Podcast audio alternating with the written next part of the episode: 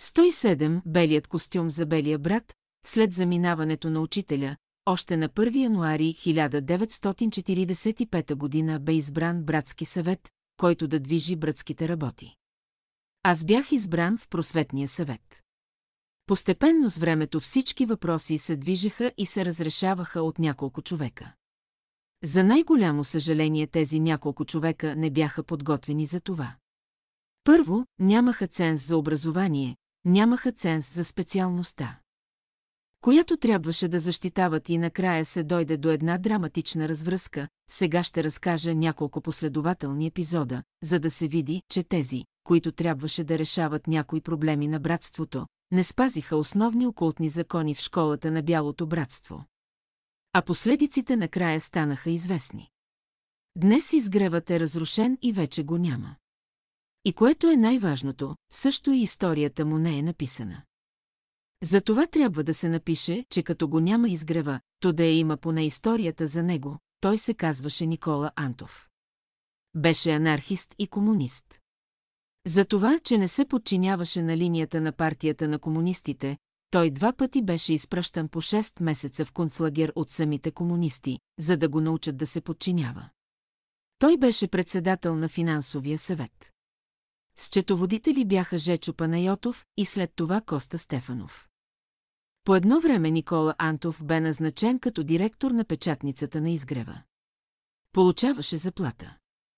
Жена му Кина беше назначена като работничка в книговезницата, която също получаваше заплата и се водеше на служба, а това и кратко осигуряваше възможност след време да се пенсионира. Така че Антов и жена му получаваха неголеми заплати, но редовен доход. Антов си купува плат, поръчва един бял костюм и за най-голямо очудване. Шивача му го ушива безокорно. Облича го и с него се явява на един братски празник. Целият свети като слънце. Белият костюм му лежи като излет. Усмихнат и раздава насам, нататък усмивки и поздрави.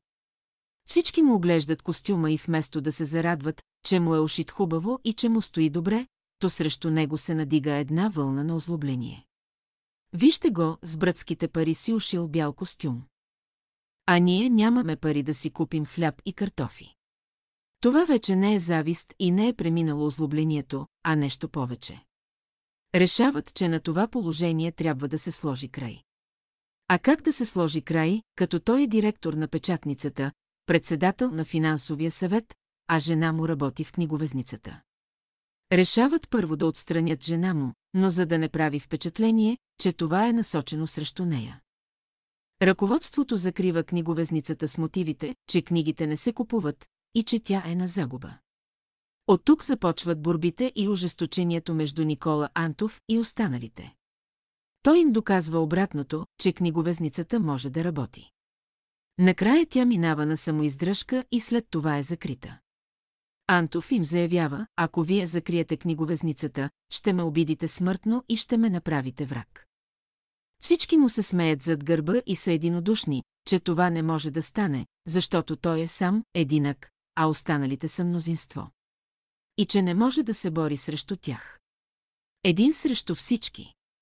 Това е невъзможно. През 1956 година беше излезнало решение на правителството да се направят финансови ревизии на всички религиозни секти и църкви. А ние се бяхме зачислили към църквите. Поради тези причини. А и поради други съображения, Никола Антов като председател на финансовия съвет и Коста Стефанов като счетоводител на братството, правят доклад по финансовите въпроси на братството от времето на заминаването на учителя от 1, ай, 1945 до 9, 6, 1957 година. Той получава разрешение от властите да се проведе такова събрание. Но има други, които са против четенето на този доклад. Те увличат и останалите. И тогава се случва най-невероятното. Разрешение за провеждането на събрание от властите е дадено от Никола Антов и това означава, че той трябва да го води. А Коста Стефанов трябва да прочете доклада си по финансовите въпроси. Но всички се наговарят, че трябва да му се попречи да води събранието. За това се посочва от тях Илия Озунов да води събранието, а стенографката Елена Андреева да бъде протоколчик. Това е първото нарушение, което се одобрява от всички. Второто нарушение започва от там, че не се позволява да се чете доклада. Антов протестира за тези две нарушения. Вдига се шум в салона, започват да го освиркват, да дюдюкат срещу него. А един от присъстващите предлага една шмекерия, която се прилага от учениците от началното училище. Всички носят моливи и бележници. Този шмекер подсеща другите. Че трябва да поставят моливите си на дървения пот и с краката си да придвижват моливите нагоре надолу по дървения пот, и от всичко това се получава един невъобразим шум. Тогава Никола Антов и Коста Стефанов, след като виждат, че целият салон е настроен срещу тях и не им дават възможност да си прочетат доклада, то тогава те напускат събранието. Останалите започват да се изказват. А стенографката Елена Андреева е протоколирала всичко. След това Общото събрание гласува резолюция, с която освобождава Коста Стефанов като счетоводител, а пък Никола Антов го освобождават като член на Братския съвет и като председател на финансовия съвет. А сега идва най-интересното. Резолюцията се изпраща до Комитета на вероисповеданията за извършената смяна. Но те не признават събранието за законно. Също и резолюцията, защото разрешение за събранието има само Никола Антов, който е отстранен. Така че това се явява като вътрешен дворцов преврат, без да се признае и узакони от властите. На тяхно място се избират други двама човека, Никола Гръблев и Желю Ганев. Но властите не ги признават. След напускането на събранието Никола Антов и Коста Стефанов изпращат доклада си до финансовото министерство. А те от своя страна изпращат ревизорите на изгрева, след което следва ревизия и големият погром срещу братството, след като Никола Антов и Коста Стефанов биват изгонени от салона. След няколко дни той се запътва към салона, за да присъства на беседа, както се е случвало винаги. Но на вратата пред салона са застанали няколко човека и те не го допускат в салона, за да слуша беседата от учителя. Това са Гради Минчев, Николай Дойнов, Стефан Дойнов, последните двама са рождени братя на Борис Николов. Те не го допускат да влезне в салона. Казват му, за такова куче като тебе няма място в този салон. А двамата са големи и яки и размахват ръце, все едно, че гонят побесняло псе. Никола Антов се отдръпва и вдига заканително им рук, аз на този салон ще му сложа катинар. Защото аз толкова години като куче пазя братството. А сега вие ме замервате с камъни като побесняло псе. Ще видите след време, кой е побеснялото псе и къде е глутницата. Той си тръгва, а всички наоколо му се присмиват. Дори се поздравяват, че са се отървали от едно голямо зло. Но идват ревизорите, правят ревизията, започва процесът и властите осъждат според закона закононарушителите. На салона му се слага катинар и вече никой не влезна в този салон. След това той бе разрушен, въпросното събрание стана на 9-6-1957 година. Има протокол за него, на процеса ме бяха писали свидетел, да каже, че след смъртта на учителя Дънов аз съм бил очевидец и съм видял как намерените пари от учителя са пренесени в дома на Манол Иванов още на 27. Хай-ай, 1944 ги искаха да свидетелствам за тези думи. Но аз през това време не бях на изгрева. Аз бях мобилизиран и бях на фронта в Югославия. Показвам им военната книжка, кога съм на фронта и кога съм уволнен, и че не съм бил в отпуска. Аз дори не присъствах на погребението на учителя. Аз бях на изгрева, когато се изнасяха 40 дни на учителя, по време на процеса следователят като разбра, че съм финансов експерт и че освен мене има трима такива, които работят в държавни учреждения, направо се възмути. Как е възможно трима експерти по финансови въпроси да има в братството?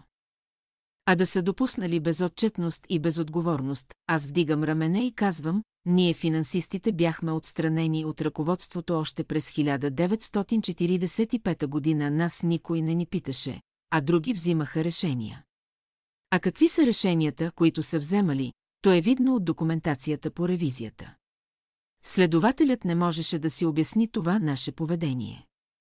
Трябва да споменем, че другите финансови експерти бяха Митко Сотиров и Възкресен Атанасов. Веднъж Никола Антов, заедно с Боян Боев се уточняват за някакъв проблем, решили как да се действа в случая. Но на следващия ден Боян Боев се отмята и прави точно обратното. Тогава Никола Антов отива при брат Боев и му иска обяснение. Боян Боев мълчи. Тогава Антов започва да го налага с бастуна. Боян вика от болка, стига бе, Антов, отрепа ме. Накараха ме на сила да се отметна. Накараха ме. Не съм аз виновен. А Никола Антов крещи и вика, ти си бял брат, дал си обещание и си се отметнал. Сега ръката господня те налага. След малко Антов напуска бараката и си отива вкъщи. Там има две сестри, които наблюдават и разказват после на останалите. Всички са възмутени от Никола Антов и искат да му запалят бараката, за да го няма вече на изгрева. Но Антов научава за подготвения палеж и ги предупреждава, ако запалите бараката ми. Ще изгори целият изгрев и вас вече няма да ви има. Това оплаши мнозина. Спряха се. Оставиха го накрая Бог да го съди. А той взе, че доживя до дълбока старост. А други бяха, които бяха осъдени и лежаха в затвора.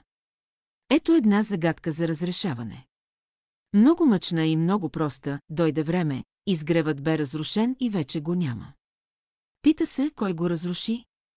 Помислете добре и си отговорете сами. Властите с разрушението на изгрева присъстваха на финала за разказа за белия костюм на белия брат. Та внимавайте в бъдеще, когато някой се облече в бял костюм и се нарече бял брат, не му пожелавайте костюма, нито се опитвайте да му го съблечете, защото не знаете, чи е той служител и каква служба изпълнява с този бял костюм. А по делата хората се познават кои са, кому служат и кой им е господар.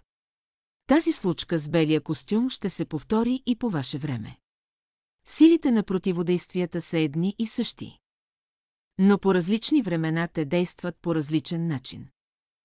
А силите на съзиданието са едни и същи и действат по един и същи начин, защото съграждат и управляват живота. Словото на учителя се управлява от духа на истината, който е дух на съзиданието. Амин. 108. Учителят и българите, веднъж при разговор с учителя чухме, че според него богомилите са предтечите на Ренесанса в Европа. Те бяха изгонени от българските управници по това време и занесоха своите идеи в Европа. Векове наред тези идеи подхранваха умовете на европейците. А онези богомили, които останаха в България, в последно време техните родове станаха обежище на много от неговите ученици. Те трябваше да се родят в подходяща среда. Подготовката за слизането на учениците не е едноактен процес. Той продължава столетия, учителят не случайно избра за средище на божественото учение българския народ, който е неделима част от европейските народи и неделима част от космичния човек. Веднъж учителят каза, избрахме българския народ, понеже той представлява черният дроб на човечеството. А в черния дроб се намира единственият орган – жлъчката.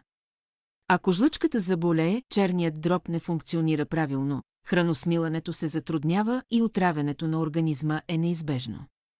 Ако черният дроб оздравее, храносмилането е добро, то и вегетацията на организма е хармонична. Добър и здрав черен дроб, добри чувства. Добър черен дроб, по-малко жлъч и омраза. Добър черен дроб, чиста и несмущаваща мисъл. Ние дадохме божественото учение на българския народ и така лекувахме черния дроб на човечеството. Ако България възприеме новия мироглед, новия морал, новата обхода, новата религия, новата наука за живота, то българинът ще се излекува, а заедно с него ще се излекува цялото човечество. Ако българинът мисли добре и правилно, ще мисли и разсъждава правилно цялото човечество. Ако българският народ се обогати с новото отношение към великия живот. Ако се проникне от съвършената идея за единство между всички същества, то ще се раздере завесата на мрака, която забулва човечеството и пред нас ще изгрее действително светлият и творчески човек, който е определен да възглавява новата култура. Ето защо учението на учителя трябва да стане достъпно на българския народ и на света. По този повод учителят сподели, животът на Земята е дивна школа в Слънчевата система. Тя е опитно училище, където душите се учат, за да възраснат, а светлите духове работят, за да добият мощ и сила в дългия път на безсмъртието. Така стигаме до идеята за единството и разнообразието на човеците в целокупното човечество. Човечеството има различни представители, които работят за повдигането на народите. Веднъж учителят спомена, Ганди заема едно от първите три места на Велик посветен. Който живя, работи, писа и остави свещен спомен за любовта между хората и любовта между народите, днес учениците на учителя са в света и работят за повдигането на днешното човечество. 109 Игнат Котаров на пътешествия, в него имаше сила, която извираше от недрата на неговите корени, пуснали се дълбоко в родовете му. Силата му даваше самочувствие и го подбуждаше за подвизи. Силата му даваше живот на тези подвизи, които го тласкаха към гибел, но не го погубваха, като наблюдател на връх Мусала решава Бос да отиде до връх Белмекен и да се върне. Отива и се връща с изранени крака. От наблюдателницата на самия връх Мусала прави скок над заснежения олей. Предизвиква лавина, която го повлича към леденото езеро, но по някаква случайност остава невредим и лавината го подхвърлила на гребена си и не го е затрупала. От връх им рупчал слиза в един слънчев зимен ден до Калофер. Връща се обратно с товар на гърба, виелицата над горите закрива следите му. Той кръче уверено. Без признаци на умора. Лекото облекло се заледява, краката му затъват в преспи, а върхът е заболен от снежната буря. Умората тегне. Дрямката, сестра на бялата смърт, притваря клепачите му. Той върви и нанася си мруци удари по главата си, за да не заспи. След колко време и в какво състояние пристига той на върха, той не помни. Но когато блъсва вратата на наблюдателницата, с пресипнал глас казва, дайте ми да ям. Гладен съм. И припада на земята, друг път решава да отиде до Нова Загора. Качва се на велосипеда и на един дъх отива до родния си град, това са част от неговите подвизи на пътешественик. Един ден слуша беседа в салона. Учителят говори за възможното посещение на планетите. Разбира се, не физически, а с духовното си тяло човек може да посети която си иска планета. Нали е пътешественик по планините? Той се приближава до учителя и казва, «Учителю, готов съм да тръгна из пространството към планетите». И сяда на стола в приемната, след като учителят го е поканил, за да го придружи, учителят заема мястото си в плетения стол, скръства ръцете си, навежда глава и затваря очи. При такива случаи ние знаехме, че учителят напуска тялото си и отиваше там, където трябва да ходи. Но в това време Игнат седи на стола.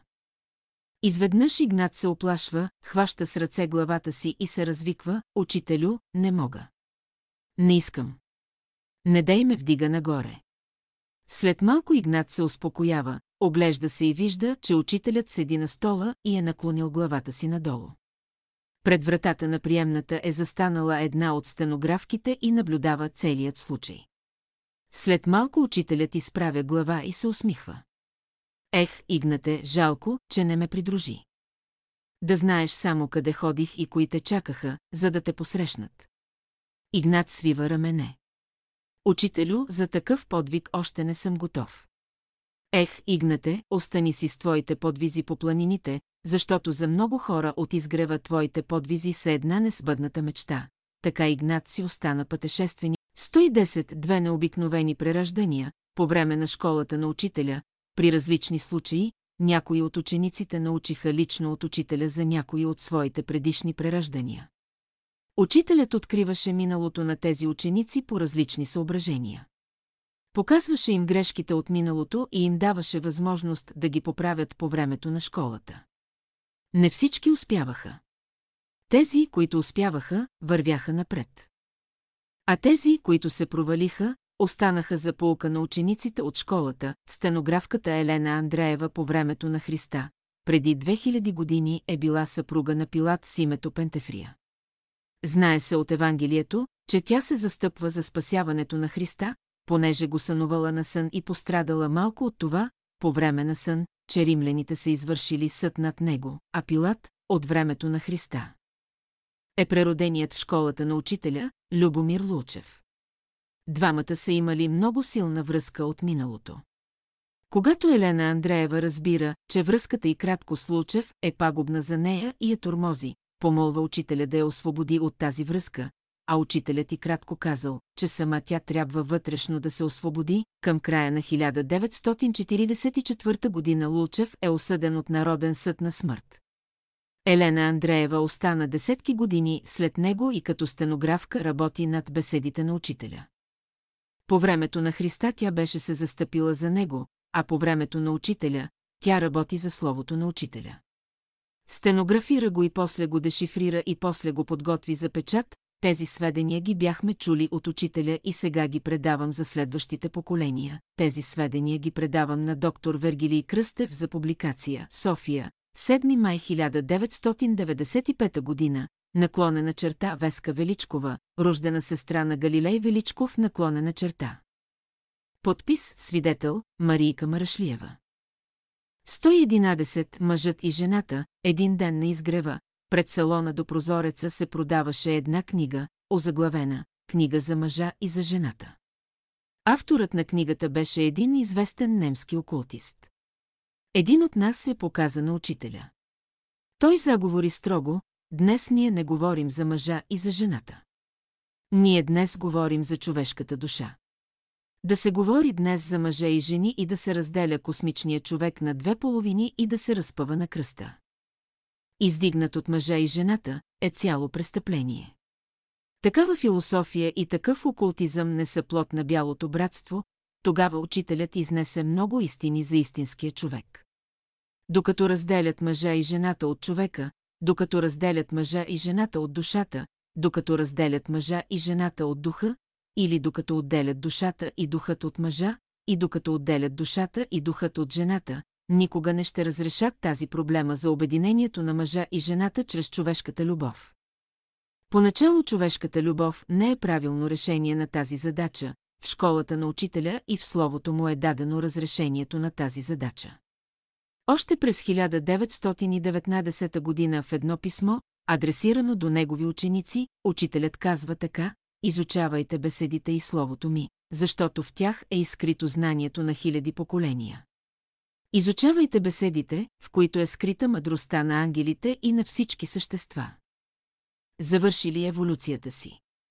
Изучавайте беседите, защото в тях е написано онова, което ухо не е чуло и око не е видяло. Изучавайте беседите, които са живото слово на Духът Божий, ето, това е новото начало. Пътят на ученика и пътят на човешката душа и на човешкият дух се намира в словото на учителя. 112 скъпоценните камъни, учителят много пъти беше се спирал в беседите си за ролята на скъпоценните камъни. Споменаваше за онези сили, които се крият в тях и че човек не може безразборно да носи какъв да е скъпоценен камък. Той трябва да носи такъв камък, който да допълва онова, което човек няма. Всеки камък има цвят, своя краска и специфични сили, които се излъчват от своеобразното пречупване на светлината. Ние сме се удивлявали понякога на различните краски. Веднъж една сестра показа на учителя един камък и попита, дали може да го сложи на своя пръстен. Учителят добави, че този камък ще я разруши, а трябва да сложи друг, който да я въздигне. Тя запомни това и после изпълни съвета му. В същия ден ни разказа тайната на скъпоценния камък. Вие обичате и цените благородния кристал, но трябва да знаете. Че благородството и изкуството да пречупва светлината се дължат на едно възвишено същество, което обитава в кристала. Неговото благородство е неговата обич към човека, а призмата, през която пречупва светлината, е неговата мисъл. Ето ви едно ново знание за скъпоценния камък. Не ви остава нищо друго, освен да влезнете във връзка с онова същество, което обитава камъка и да получите мисълта му чрез съответната кръска. 113. Разпродажбата на изгрева, това е една тъжна история. Беше драматична за нашето поколение от времето на школата. Но тя е изключително поучителна за вас. Разказахме как бе предизвикана финансовата ревизия на изгрева. След това се стигна и до надчет и трябваше суми и пари, с които да се покрият надчетите. Тогава някой предложи обитателите на изгрева да откупят вещите, които се намират на изгрева и които бяха вече описани в описи под номера. Трябваше да ги закупим с наши средства, а парите щяха да отидат да погасят нашите задължения, отнесохме се до всестранни услуги и към оказионния магазин. Чрез него успяхме да откупим всички вещи и инвентара на изгрева. Бяха ни издадени фактури и ние получихме съответните вещи. Така се осъществи разпродажбата на изгрева, сега ще цитирам моята фактура. Тя е с 2770 от 4, ХАЯИ 1958 от оказионния магазин 5.0. Георги Димитров, 79. На нея се пише, че лицето Гавраил Велев Величков получава следните вещи. Едно, цигулка с подбрадник 600 лева. 2. Кухненски бял бюфет с витрина 200 лева. 3. Скрин Брестов с чекмеджета 300 лева. 4. Бюро Орехово с первази 400 лева. Всичко едно 500 лева. Това правеше една и половина моя чиновническа заплата. Имах и втора фактура с 01361 от 5, ХАИ 1958Г. В нея четем следното. Едно, маса за стенографите 30 лева. 2. Черна дъска 50 лева, 3. Триъгълници 5 лева, 4. Пергел, дървен 5 лева, 5. Железни колчета за палатки 50 лева, 6. 8 картини пейзажи 250 лева, 7. Един брой орнамент 10 лева, всичко 420 лева, понеже нямах къде да ги прибера тези неща, то ги дадох на Славчо Печеников. А от първата фактура бяха занесени обрат Желю Тонев. Единствено цигулката остана у мен, трябва да спомена, че за големия хармониум в братския салон аз заплатих една голяма сума към 3000 лева. Но после, кой знае защо, не беше издадена фактура на мое име, а бе посочено друго лице. Но понеже всички знаеха, че аз бях заплатил за хармониума, то аз помолих Петър Филипов да го прибере в неговата къща и той до този момент се съхранява у него. Изминаха години и тези вещи постепенно започнаха да се износват и рушат. Нямаше човек на изгрева, който да не участваше в тази разпродажба със своите скромни възможности. По това време аз бях чиновник и получавах редовно заплата. Така че ние, учениците на школата, участвахме при разпродажбата на вещите на изгрева. А при разрушението на изгрева участваха други.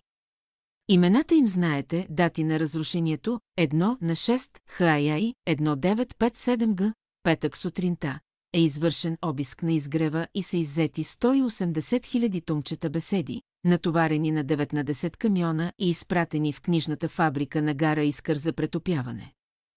2. През декември 1958 година салонът на изгрева е удържавен 3. На 29 юли 1970 година е направена първата копка от багерите на изгрева 4. На 8 февруари 1971 година багерите разрушават салона 5. На 15 април 1971 година се изкореняват лешниците пред салона 6. Пълно разрушение на изгрева през лятото на 1972 г. 114 цената на една кореспонденция с Георги Драганов от град Ямбул имах редовно кореспонденция над 10 години. Бяха разглеждани различни въпроси от времето на школата на учителя, които бяха останали неизяснени до този момент. В тях имаше много интересни данни и това ме накара да извадя някои от тях и да ги представя едно. Когато Георги Драганов е бил в село Емърчаево, през пролетта на 1944 година. При срещата си с учителя, той чул следното от него, не се доверявайте на Лучев, защото той не прави точно това, което му се казва, а го изопачава и украсява по-своему, две в една неделна беседа през 1939 година. Георги Драганов чул от учителя следното, България трябва да остане неутрална и да не се бърка в работата на големите държави и да стои само на страна. 3. Когато започнала войната между Германия и Съветския съюз. Учителят заявил следното, Германия ще загуби войната. Те тръгнаха на разсип, Луна, 4. Всички се вълнували как Русия ще се справи с Германия. Учителят отговорил на този въпрос така, руската земя сама себе си пази с необятното си пространство, както и с природните и човешки ресурси. Пет, Георги Драганов разказва, бяхме уверени, че германците ще бъдат спрени, изгонени и разбити, когато слушахме тези думи на учителя.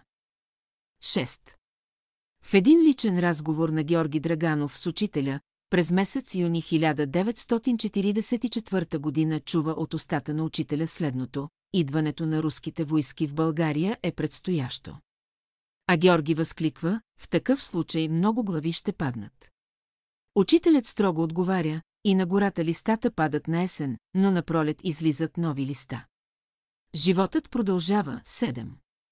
Тези думи смутили много Георги Драганов и той не могъл да си обясни нищо. Учителят прочел мисленият му въпрос и отговори така, това ще им се случи, защото бившите управници не въведоха и една паневритмия в училищата.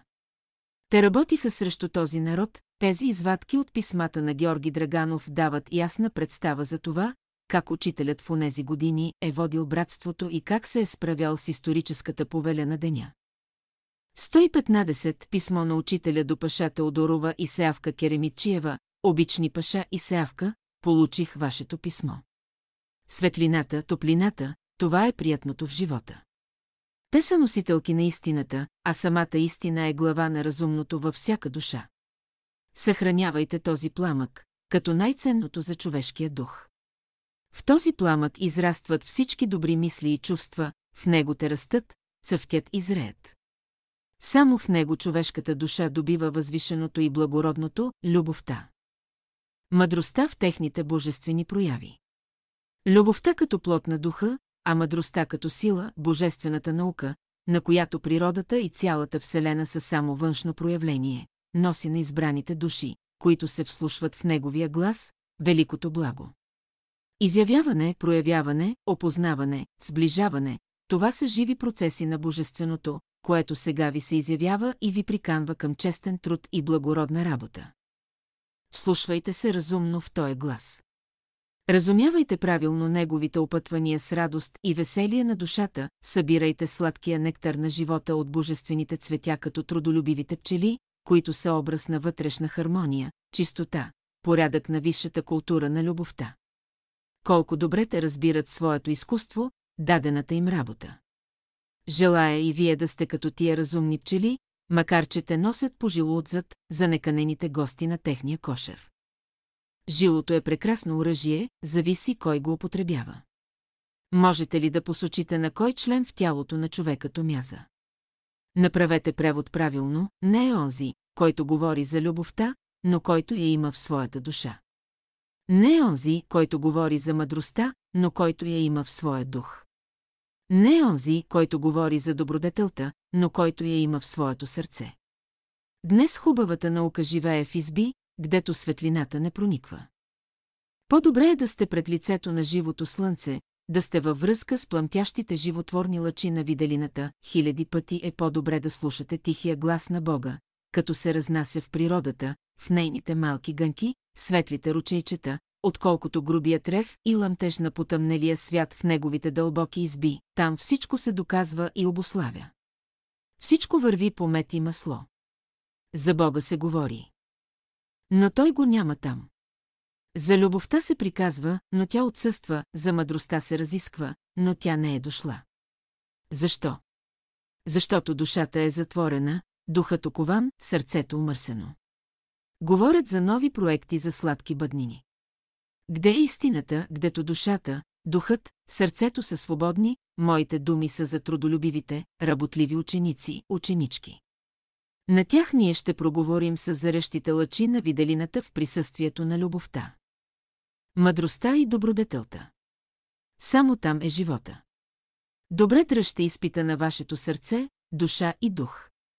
Тогава ще ви се отворят църските врата на Божията истина и любовта сама ще ви посрещне в предверието на новия живот, който Христос носи в света. Тогава вашата душа ще се зарадва. Аз и отец ми ще дойдем и жилище ще направим, аз ще дам всичкото свое съдействие на моите добри ученици, които ходят в пътя на благостта. Любов, мъдрост и добродетел да бъдат с вас сега и всякога през всичките векове. Те да топлят и озаряват всичкото добро и възвишено във вас, това са думите на живота, само Божията любов е любов, Дънов, Варна, 9 Хаяй, 1920 г. 116 писмо на учителя до учениците, възходящият път, светлината тича, въздухът пристъпя, водата се мести, а почвата стои, слънцето грее, въздухът вее, водата чисти, а земята чака семето да поникне, светлината озарява, тъмнината помрачнява, въздухът разведрява, водата жаждата отолява, а твърдата почва тежеста поддържа. Слънцето на ранина сутрин изгрява, на работа идва, по обяд денято повестява. На всички ястия дава, а вечер залязва, на почивка отива, отеха да дава на отродените вяра да вдъхва, животът здравия радва, смъртта болния огнетява. Духът от родения утешава, немо вяра вдъхва да мисли за единния, що у него живее, той ще увреме всичко в добро да превърне и смъртта от пътя му ще отмахне. Познанието на добро и зло в човека смъртта въведе да му е господар, докато достигне познанието на единния истинен Бог. В когото животът е без ограничение. Той е единният на вечната разумна любов. Той, от когото любовта заблика, единното слово на всевечната мъдрост, що всичко създаде и постави конец, връзка с необятната истина, що всичко в светлина огради. Постави тя свободата за мерило, живота за награда и светлината за наслада, и повика духа на човека отдалеко, постави го да се учи в този обширен свят. Изправи го пред себе си, слушай, му проговори. Тя, чадо на Бога жива го, тебе ще дам всичко това, само да слушаш. Пази добре мерилото на свободата, наградата на живота и насладата на светлината. Но човекът на видимото не постави думите на сърцето си, леност го хвана, мярката на свободата на земята остави, жажда за познанието на добро и зло в пътя го намери, за тях той наградата на живота продаде. Славата човешка го обхвана и без да мисли той, насладата на светлината на пазара изпрати, слугиня да стане и него да храни, прокобни останаха думите на истината, робството на смъртта дойде, и господар на човека стана, и накара го земята да роди, внесето всички ограничения, свободата да гони, изгуби човекът силата си, дойде си ромашията, скръп, страдания и мъка в живота в него, оплаши се човекът от страха. На лъжета слуга стана, потъмня умът на човека, понеже изгуби светлината и стана скиталец по земята, той, младият син на виделината. И плака той дълго време в своето робство, припомни си той думите на истината и разкая се той за постъпката си и пожела да се върне в любовта. Чу тогава той вътрешния глас на истината в него да говори, вземи мярката на свободата в ръката си, постави наградата на живота венец на главата си и тури насладата на светлината огърлица на душата си. Любовта е любов за светлината на ума, мъдростта е мъдрост за живота на душата, истината е истина за свободата на духа, това са трите начала, от които всичко проистича, люби всичкия живот, всичката светлина, всичката свобода, мъдър бъди, наистината всякога верен остани изгрев, 23 май 1935 година, София. 117 писма от учителя, през пролетта на 1944 година написах писмо до учителя. Получих от него отговор. Пликът на писмото бе написан лично от учителя до град Ловеч, където бях евакуиран. Той го бе връчил на Сеавка Керемитчиева и тя бе ми го изпратила. Обръща се към мен с името Гавраил, което е истинското ми име. А приятелите се обръщат към мен с името Галилей. Ето и самото писмо, любезни Гаврил. Получих вашето писмо. Духовната работа е най-ценното в живота, земята е място за учение и работа, която въздига душата. Да се учи човек и да служи на Бога на любовта, това осмисля човешкия живот. Стихът «Аз съм пътят, истината и живота» дава ясна представа. Път с любов, мъдрост и истина е божествен живот. Радваме се, че сте тръгнали в този път. Работете и живейте за любовта. Там е той. Моят поздрав на всички приятели там. Поздрави и вам. Хармонията да ви е настолна книга. Хармония, в която се носи звука на вечната любов, подпис е Мърчаево, 16 март 1944 г. 118 откъде идваше учителят, веднъж отивах при учителя с специално подготвен въпрос. А той ме чака, облечен с бежов костюм. Облечен официално, учителю, от известно време ме занимава един въпрос. Откъде идвате, учителю, той ме погледна сериозно. Идвам от слънцето, аз, учителю, съм слушал, че вие говорите понякога за физическото слънце, друг път говорите за духовното слънце, а трети път за божественото слънце. Затова искам да разбера, от кое поточно слънце идвате, учителят ме оглежда. Мълчи известно време, учителят на Бялото братство идва от физическото слънце, емировият учител на Великото Бяло братство идва от духовното слънце, Всемировият учител на Всемирното Велико Бяло братство идва от Божественото слънце, Всемировият учител на Всемира и Вселената и Великият учител слезнаха в тия времена на земята между българите. За да донесат учението на живия Бог. Това е третият, последен завет на човечеството, учителят е изправен пред мен строг и величествен. Аз бях само един от представителите на човешкия род. Амин. 119 паневритмията, студия, същност и някои музикални проблеми, увод, целта на настоящото изложение, или студия върху някои музикални проблеми на паневритмията, е да разкажем за нашия опит с тази материя от времето на учителя и да бъдем полезни на приятелите ни музиканти при изпълнението и кратко на живо и при магнетофонни записи. Ползвайки практическите указания, ще може да се съсредоточи вниманието върху главното. Хубав и чист тон, здрав ритъм и верни темпа на упражненията, всеки музикант има желание да даде изискано изпълнение с добър музикален вкус, от добри магнетофонни записи винаги ще има нужда. Лентите се изхабяват и трябва да се подновяват. За подобни записи е необходимо умение и разбиране, Галилей Величков, паневритмията, паневритмията, като ритмични музикални упражнения за игра на открито, на китна поляна. Побейлата на планините, или дъра, е част от програмата на школата на Великото Бяло братство, както я назоваваше учителят, Бейнса Дуно. Паневритмията е една от формите за възпитание и самовъзпитание на ученика. Тя е предназначена за постижение от повиш характер, за разширение на неговото съзнание, неизбежна подготовка за пробуждане на душата. Паневритмията е стъпало за възход по безкрайния път на еволюцията. Обикновеното съзнание не може да обхване пътя на ученика, но той неотменно се движи по този път и трябва да придобие редица качества, да се научи да се вживява в повелите на битието и да е в хармония с живата разумна природа. Кога и да е, хармонията ще бъде среда на ученика, вековна мечта на всяка разумна душа, възпитанието и самовъзпитанието на ученика не са възможни без музика. Без ритмика, без контакт с силите на разумната природа.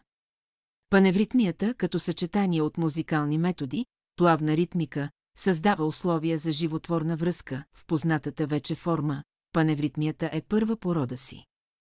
Тя е свалена от висшите сфери на живота, където светлите духове също така работят над себе си с музика, хармонични ритми и пластични движения. Създадена по този образец. Музикалните и кратко мотиви са свещения мантри, аум, изгрява слънцето, мисли и дъра. Наред с събраните мотиви в паневритмията, построеш напомнящи обикновените вълсове, имат почтено място и българската ръченица със своя неправилен такт, така както е изпълнявана от българите в светилищата през древните времена. Слънчевите лъчи са блестящ образец на българските свещения мантри, учителят отлично познава драматичния път на ученика. Той знае с цената на какви усилия и жертви душата има известни придобивки. Началните и поранните форми на музиката и ритмиката неведнъж са разпалвали ниски страсти и значително са огрубили движенията на ученика, с бурни страсти и огрубели движения не се изгражда хармония. Те са стъпала не към възход, а към затъване. Учителят се съобразява с негативните последици на подобна музика и ритмика в които липсват идеите на благородство и високи прояви на духа, и се заема да даде на своите ученици музикални мотиви и ритмични движения с богат заряд от идеи за възлизане в нов свят на светлина, хармония и живот, единен с битието. Така паневритмията влива ново съдържание в живота на ученика, освобождава го бавно, но сигурно от дивите страсти и обоздава бруталната грубост, успокоената ритмика. Плавните движения, ведрата и свежа музика са неделими от съзнателния, велик съзидателен метод на живота за единство с повелите на разумната природа. Паневритмията е освободена от напластената астрална материя, полепнала по известните салонни вълсове. А ръчениците в паневритмията са без жилото на необозданите чувства. В слънчевите лъчи типична българска ръченица има жизненост и разумност. Обич и любов към всичко, което търси светлината и копне е такива взаимни отношения, които са проникнати от нови идеи за живота. Пентаграм е тържествен финал на настъпилата хармония, възторжено присъствие на великите добродетели, основа на нов живот, с една дума. Паневритмията е зов към просторите на богата душевност. Паневритмията възражда и обновява организма, паневритмията внася радост. Мир и благородство в душата на ученика, паневритмията вдъхновява психиката, облагородява духа, освежава тялото. Паневритмията, като идея, като принцип и като смисъл, е без начало и без край. Паневритмичните принципи са в хармония с онези принципи, които управляват Вселената. Паневритмията е неделима от еволюцията, паневритмията е път на ученика. Учениците идват в школата от различни култури. Някои от тях не са се занимавали с музика и ритмика, и за това се явяват с недоразвито музикално чувство и без усет за ритмични движения. Но паневритмията е дадена и за тях. Тя е дадена за всички ученици. Всеки има нужда от благото на песента, всички имат нужда от уравновесен характер, от здрави чувства и отмерена изява на волята. Само една добре тонирана физика и психика е сигурно стъпало към хармония с разумната природа. Всички имат нужда от съзнателна душевност и се стремят към по-смислен живот. Всички ще ползват паневритмията, а ще има и такива, които няма да я играят с изискана точност. Но това не е беда.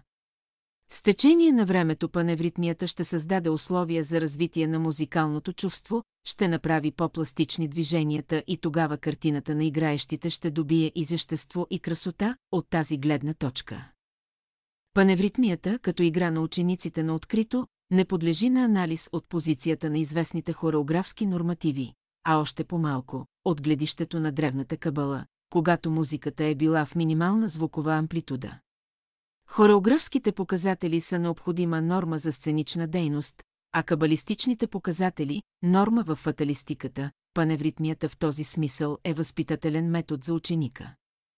Той се изявява в най-широките слоеве на живота, където може да има сценична дейност и фаталистика, но ученикът не може да бъде техен роб.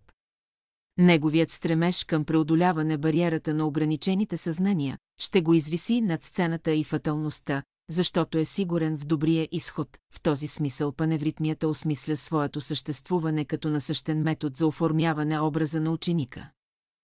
Образът на ученика е хармонично съчетание на качества и способности, а те се развиват в продължителния низ от прояви в обикновения и необикновения живот. Образът на ученика не е резултат на еднократен и единствен акт. Той е богат плод на непреривност в постиженията и добродетелите, паневритмията моделира образа на ученика и го извежда в по-високите гами на живота, съдържание и смисъл на еволюцията. Проблемите в музикалното творчество на учителя, музиката на паневритмията е една от най-прекрасните прояви. Изпълнява се от учениците от 22 март до 22 септември всяка година. Паневритмията е звучала не само на поляната на изгрева, но и на поляните на планините Витуша, Рила и Дъра, Ела Шадей, или така нареченият бивък на Витуша, или Присоя през 1934 година. А просторните поляни и седемте езера на Рила редовно са били озвучавани от мотивите на паневритмията тогава. Когато учениците са летували, в състава на музикантите винаги са преобладавали цигуларите, 6-7, китаристите, един или двама. Много често този състав, особено при изпълнение на изгрева, е бил придружаван и от останалите струнни инструменти, виола, чело, контрабас или духовите, флейта, кларнет. Има случаи, когато при отлично време на поляната е изнасяно и пяно. Трябва да отбележим, че като най-подходящи инструменти за живо изпълнение на открито се утвърдиха цигулките за мелодията, китарите за акомпанимента. Макар и твърде рядко, в състава се е включвал и акордеон, при изпълнението на паневритмията на живо контактът с разумните сили на природата е бил най-осезаем. Тогава настъпва въздействието на онова таинствено единство, духовна храна за всички. Изпълнителите, музикантите, играещите и незримото присъствие на разумните същества, ликуват и се радват на звучната и магнетична паневритмия през последните времена, поради това, че музикалните изпълнители са недостатъчни, се прибягва до магнетофонни записи. Това е едно улеснение за пожелалите да играят паневритмичните упражнения. За отбелязване е, магнетофонният запис е попрактичен за целта. Отколкото изпълнението на двама или трима цигулари, които трудно могат да се явяват през целия сезон. Ако от музикантите отсъства някой, качеството на изпълнението значително се влушава, което от своя страна се отразява и на кръга от играещите. Именно това налага необходимостта от ползването на магнетофонни записи, дали паневритмията ще се изпълнява на живо или при магнетофонни записи. Проблемите пред изпълнителите музиканти са едни и същи, прецизно музициране, чистотата на тона и верни темпа, отговарящи на отмерените пластични движения. В това отношение най-големият съдник е магнетофонният микрофон, който отбелязва най-неумолимо всяко отклонение от високите изисквания на музикалното изпълнение. Ето защо неотменно се налага добра подготовка на изпълнителите и технически издържана апаратура. От значение за добрия запис е затвореното помещение с добра акустика. Наличието на пиано отсветява звучността и поддържа ритъма, а участието и на контрабаса е най-добрата гаранция за здрав и стабилен ритъм, по преценка от многогодишният опит при изпълнение на живо и при магнетофонни записи, съчетанието от айва и втори ръцигулка при добре издържан двуглас и акомпанимент от китара и контрабас. Или пиано и контрабас задоволяват във всяко отношение както изпълнителите, така и играещите оркестрирането на паневритмията за симфоничен състав, извършено от композитор с успех в симфоничното творчество е добро пожелание, но то ще може да служи само за концертно изпълнение. В нашата практика аранжировката на паневритмията е правена с единствена цел да задоволява нуждите от изпълнение на живо.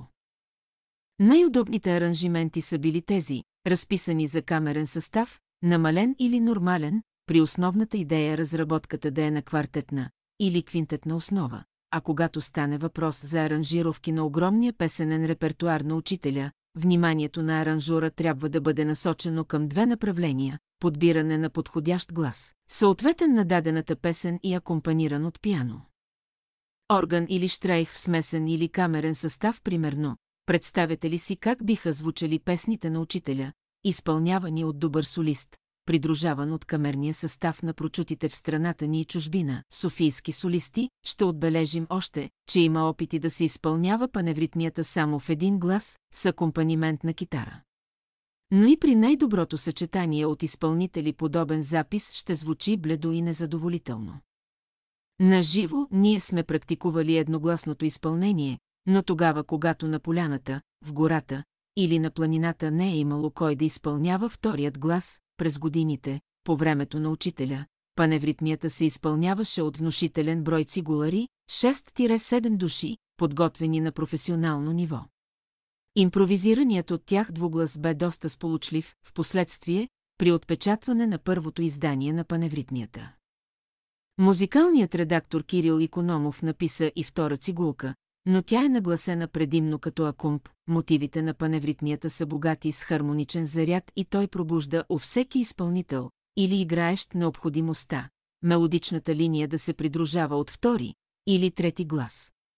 Общо е убеждението, че двугласа, изпъстрен с контрапунктични движения, е не само желано, но и необходимо като хармонична изява за всяко ухо. Запознато с красотата на музикалната звукова хармония.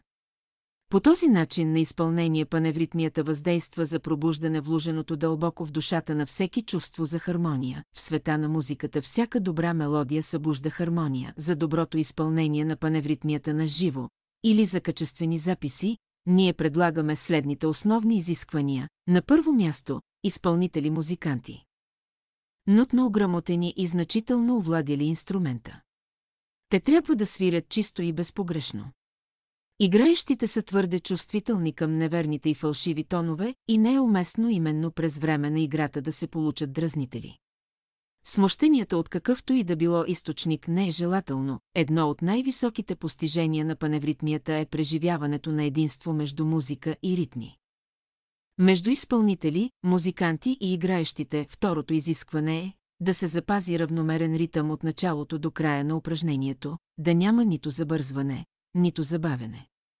Един повнимателен поглед може да открие, че играещите със своите отмерени движения наподобяват емаховете на диригент, който изисква спазването на ритъма. Това важно условие за добрите и школувани музиканти. Които свирят чисто и ритмично, горните две условия не са проблем за превъзмогване, третият проблем, необходим за доброто изпълнение на паневритмията е този за темпата на отделните упражнения. Правилното разрешение на проблема не е нито в спомена на онези, които са играли или свирили, нито някакво преднамерено тълкуване. Изходна база на решението е познаване отлично паневритмията като музикални мотиви. Свързани с пластична ритмика и богат духовен заряд. Музикалните мотиви са свежи и свободрителни движения. Те са свързани в чутовно единство с динамичните импулси на разумната природа.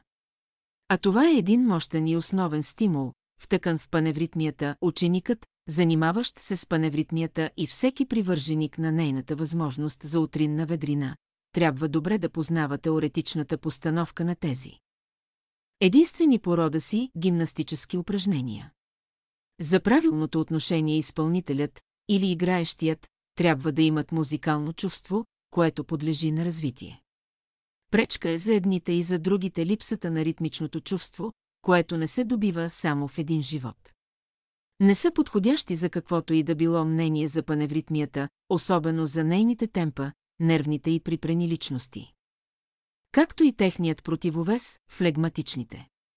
Именно подобни амбициозни и неоснователни ценители на паневритмията предизвикаха установяване на правилни норми за темпата на всяко едно упражнение. Този въпрос е бил поставен за разрешение по време на учителя. Именно тогава той е наредил да се измери времето на най-доброто и сполучливо изпълнение и да се впише със съответната нотна стойност измерена по метроном. Първият музикален редактор на паневритмията е извършил това и то е означено в началото на всяко упражнение с цифрова метрономна стойност. Доста дълго време въпроса за темпата на упражненията бе предмет на наблюдения и обсъждания.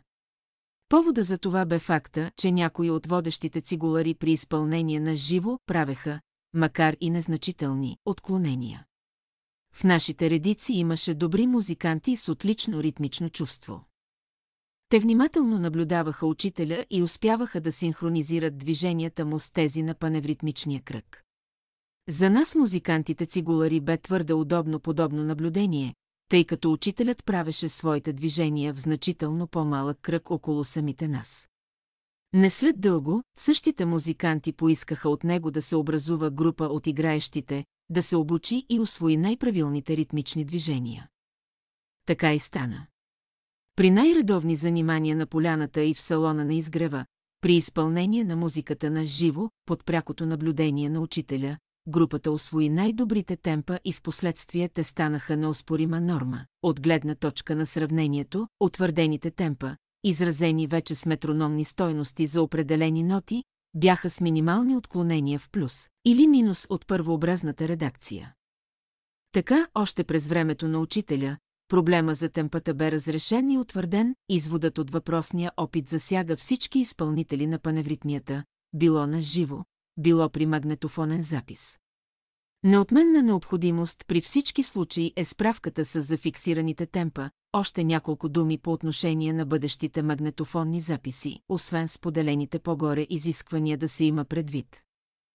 Че не са за предпочитане нито случайни записи, нито случайни хрумвания на неподготвени инструменталисти. Паневритмията е свещен предмет от висок разред в школата на учителя и всички ученици и привърженици трябва да се отнасят сериозно и задълбочено към нейните музикални мотиви и ритмични движения. Не са за препоръка записите с недобри и некачествени магнетофони, които много често имат ограничен обхват на звуци. Едни от тях не долавят добре ниските тонове, а други не се справят с по-високите, а трети имат недобра центровка и са с лоши оборотни възможности. Подобни записи оставят неприятно впечатление и подронват достоинствата на паневритмията, а когато ще се прави представителен запис, обязателно да се комплектува музикален състав, който добре се е справил с нотописа, след старателни репетиции. Обязателно отговарящият за подобен запис да има на разположение таблицата с метрономните стойности и да си служи с метроном, ако иска да има качествен запис. Освен това, същият ръководител трябва добре да балансира оркестровия, малък или голям състав, и при разположението на микрофоните, един или два да има предвид равномерно звуково записване. От изложеното до тук е видно, че всички изпълнители на паневритмията трябва да се съобразяват с доста високите музикални изисквания, за да бъде тя важен възпитателен еталон на учениците, таблица за метрономните нотни стойности на музикалните упражнения на паневритмията, слънчевите лъчи и пентаграмата, забележка. Предлаганите метрономни нотни стойности се отнасят за изпълнение предимно при магнетофонни записи.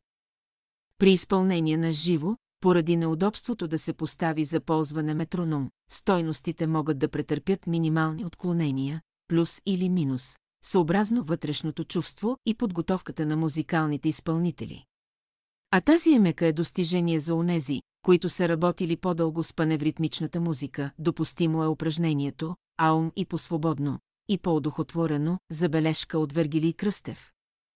Лично пред мен многократно Галилей Величков е твърдял, че темпата на паневритмията са дадени от учителя на Кирил Икономов, като последният е стоял при учителя и с часовник и секундомер са отбелязали в секунди и чрез метронома дълготраенето на всяко едно упражнение от паневритмията, така че това е заслуга на Кирил Икономов, който от своя страна предава същите на Галилей Величков. Който споменава в тази студия този въпрос и го разглежда, като го предава за следващите поколения, 27 януари 1991 година. С уважение, Вергили. 120 Учителят за паневритмията, Бог е изпратил великия си дух на земята, а вие сте назначени при него като стрелци и талохранители. Дадено ви е оръжие в ръцете, с което строго да пазите изпълнението на великия закон, тъй е да запазите мира и хармонията в човешките души и не да насочвате даденото ви оръжие против Великия, всявайки раздори и разногласия помежду си, внимавайте, оръжието ви е дадено. Зависи от вас на къде ще го насочите, дали против низшите души, низшите прояви, или против оная велика и огромна божествена сила, която само смисълта си може да ви заличи от лицето на земята. Велико оръжие е паневритмията, която ви дадох. От вас зависи на къде, към кого ще го насочите, и от това зависят хармонията и мира не само между вас, но и в света, ако вие правилно изпълнявате движенията на паневритмията.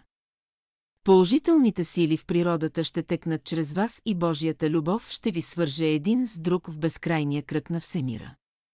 Обаче правите ли грешки в паневритмичните движения, вие насочвате оръжието към великото, тъй е против самите вас, против собствените си желания и стремежи към Бога и спъвате собственото си развитие. И казвате после, че този или онзи е крив за сегашното ви положение в света. Никой не е крив, а само вие, защото погрешното изпълнение на паневритмичните движения предизвиква отрицателното движение на силите в природата, и те именно разбъркват кашата в света, а виновни за нея сте вие, будни бъдете, защото злото ви дебне, за да ви изненада и нанесе неочаквания от вас удар, с който ще ви докаже, че като ученици на Бялото братство вие не сте си научили урока. Добрият ученик не трябва да прави погрешки, които да допуска да бъдат правени от други, злото е голям професор, пред когото всеки ученик на Бялото братство се изправя и казва своя урок. Той ще бъде жигосван от неговата прачица, правилното движение на паневритмията е правилното държание на огнестрелното оръжие. Дали ще го насочите срещу нисшето, за да възтържествува висшето, или обратно? Това от вас зависи, паневритмията е велика сила, която ще даде нов подем на света, великите души, които направляват света, ще ви чуят като пеете и свирите паневритмията, с което вие им поднасете ключа на моето учение, което носи мир на човешките души. Този ключ великите души трябва да получат от вас, вие сте длъжни да им го дадете. С него те ще отключват и подадат ръка на човешките души. Потънали в света на голямата заблуда. Тогава ще проблесне светлина в тяхното съзнание и те ще разберат смисъла на своя живот. С други думи, великите души ще присъдят дивия свят с калема на любовта. Присъденият свят отвътре ще придобие нова светлина и нов подем, със съвършено други стремежи, от инволюция към еволюция, от непрестанни войни към вечен мир, от човешка омраза към божествена любов. От егоизъм към себепожертвание. Силата на скоростта ще бъде същата, каквато е била в слизане надолу, така ще бъде и в изкачване и възлизане нагоре, според въртенето на земята. Пейте, свирете и играйте паневритмията във вашата тайна стаичка, в душата си, а не пред света, защото не са те с времена, внимавайте, да не се карате помежду си, кое да пеете и кое не, защото ще си ида. А тогава вие ще останете без благословия. Който бърза да си отиде по работата, а другите да продължат да пеят, каква е ползата от паневритмичните упражнения, те дават големи резултати. Ако всички българи биха играли всяка сутрин паневритмията съзнателно, никакво зло не би могло да постигне държавата ни. Не биха боледували. Всяко упражнение е привличане на сили. Ако упражненията се извършват правилно, с ритъм, те ще развият много добродетели в нас. Движенията ще привлекат известни същества на светлината, на любовта, на щедростта, на милосърдието на вярата и други. Упражненията са най-добрите наши лечители, когато се играят съзнателно, със своите положителни мисли и енергия, ще ни свържат с силите на невидимия свят, от който ние черпим сили за поддържане на живота, за избистране на мислите, чувствата и волята и за възстановяване на прекъснатите съобщения с Бога. От учителя 121 Спомените на Галилей Величков С Галилей Величков се познавам от 1969 година. Срещнахме се случайно при едни познати в дома на госпожа Топалова, която бе извикала неколцина познати на обед и където се разискваха духовни въпроси. Тогава Галилей беше с цигулката си и изсвири няколко песни от учителя. Аз взех един молив и под въздействието на цигулковата мелодия започнах да пиша онова. Което се проектираше в съзнанието ми. Галилей изсвири няколко песни. Всяка нова песен той я обявяваше. Аз записвах заглавието и кратко в една прозаична форма, а повечето, в поетична, записвах онова, което идваше чрез мелодията у мен и излизаше на белия лист. Накрая всички пожелаха да чуят какво съм записал, тогава помолих Галилей да изпълнява подред песните и аз прочитах това, което бях записал. Всички слушаха за немели. А там бяха ученици на учителя от времето на школата. А Георги Томалевски стана и разпалено извика, такова нещо за пръв път чувам и за пръв път присъствам. Това нещо трябва да се отпечата. Така, без да искам, бях обгърнат с необикновено внимание. Там беше и Нестор Илиев, Симеон Арнаудов, Дякона и други братя и сестри. Оттам започна запознанството ми с Георги Томалевски. Нестор Илиев, Дякона и Галилей Величков. Аз никога не предполагах, че музиката на учителя Дънов може да действа по такъв начин. А аз за пръв път чух музиката на учителя Дънов от цигулката на Галилей Величков. Та има връзка между поколенията, която се осъществява чрез духовни закони, които определят приемствеността. Ето, това е най-важното, след той започнах да се срещам редовно с Галилей. Обикновено сряда и петък в дома му и разговорите ни бяха върху словото на учителя и школата на учителя.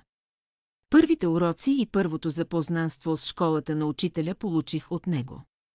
Той имаше обективна преценка за неща и събития. Времето, преминало при него, не бе изгубено. Когато се приближавах до други приятели по време на школата на учителя, всички се очудваха на моята осведоменост по всички въпроси. Аз бях ги получил от Галилей. Те и до сега ми служат. Те ми помагат да се ориентирам в тези сложни времена. Най-важното е, че мнозина се опитваха да ме отклонят, но не успяха. Аз имах точна представа за нещата. И за времена, които бяха отминали и тези, които трябваше да дойдат, Галилей не желаеше да напише опитностите си. Не искаше да ги дава на други. Искаше да си ги отнесе в невидимия свят. Беше голяма борба, докато го накарам да почне да ги пише. Той беше правил само някакви бележки. Но когато разбра, че аз работя с други ученици, той седна и написа част от тях. Другата част останаха като мои записки. Дойде време да ги разчета и да ги поднеса за следващите поколения. От 1979 година до 1985 година той пое задължението да пише братските послания по случай празниците. През това време и Борис Николов пишеше своите послания. В посланията на Галилей имаше повече исторически характер и те са ценни в много отношения. Ще се публикуват при друг случай, много пъти настоявах да запиша цигулковото изпълнение на Галилей на песните на учителя на магнетофонен запис, но той не скланяше. В разстояние на 10 години аз нито един път не го чух да ми изсвири нещо от учителя. Не желаеше. Много пъти, когато пристъпвах към вратата му. Чувах, че отвътре той свири. Но когато позванявах на вратата, той прибираше цигулката в кълъфа си свиреше за себе си и не желаеше други да присъстват на онова общение с духа на учителя, което музиката създаваше. Накрая, след 10 години, той се съгласи да запиша негово изпълнение песните на учителя. Не е на професионално ниво, но е документален запис как се е изпълнявала музиката на учителя от цигуларя на младежкия окултен клас. По същия начин той пазеше съкровено своите опитности и срещи с учителя. Не мислете, че беше много лесно да се приближиш до учениците от школата на учителя. Беше много трудно, дори и невъзможно. Чак когато се убеди, че аз бях този, който бе изпратен да свърши неговата работа, той склони. А да се докаже такова нещо са необходими факти и факти. А представете ли си, че аз бях тогава на 30 години? А той на 60. Днес, когато приближавам неговата възраст, се очудвам на себе си, как съм успял да го убедя и да свършим една голяма работа за делото на учителя. За тези опитности аз съм платил голяма цена, време, сили и години. Галилей също бе заплатил с живота си. Така че цената на тези опитности е много голяма. Може да ги оцени само този, който има духовен ценз за словото на учителя а да се отпечатат трябваше време и труд. Много усилия и много лични, спестени пари и то, с труд, при никой друг от учениците на учителя не съм имал такова възвисяване на духа си, както при неговите разговори и срещи. Това, което изпитах при първата си среща с него от цигулковото изпълнение на песните на учителя, същото изпитах при неговите срещи и разговори. Това бяха анализи с най-големи подробности за хора, личности и събития. И винаги разглеждахме нещата в перспектива за съхранение словото на учителя и запазване чистотата на школата от чужди примеси и влияния. Тук той бе безкомпромисен. Не позволяваше никой да осквернява школата на учителя с празни приказки и недомислия.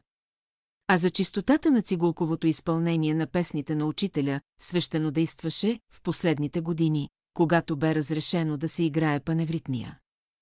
Около 1980 година той излизаше с цигулката и свиреше на приятелите. Имах възможност да наблюдавам как те го приемаха и как слушаха цигулката му. По това съдех какво представляваше той за своите съвременници. Защото той бе цигуларят на младежкия окултен клас по времето на учителя.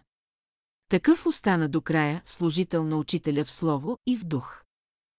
122 декларация, долуподписаната Веска Величкова, рождена сестра на Галилей Величков, декларирам следното. Едно, доктор Вергилий Кръстев работи над 10 години, от 1969 година с моя брат Гавраил, Галилей Величков, 2. Той бе лицето, което посъветва и настоя пред брат ми да напише своите опитности с учителя по времето на школата на Бялото братство, 3.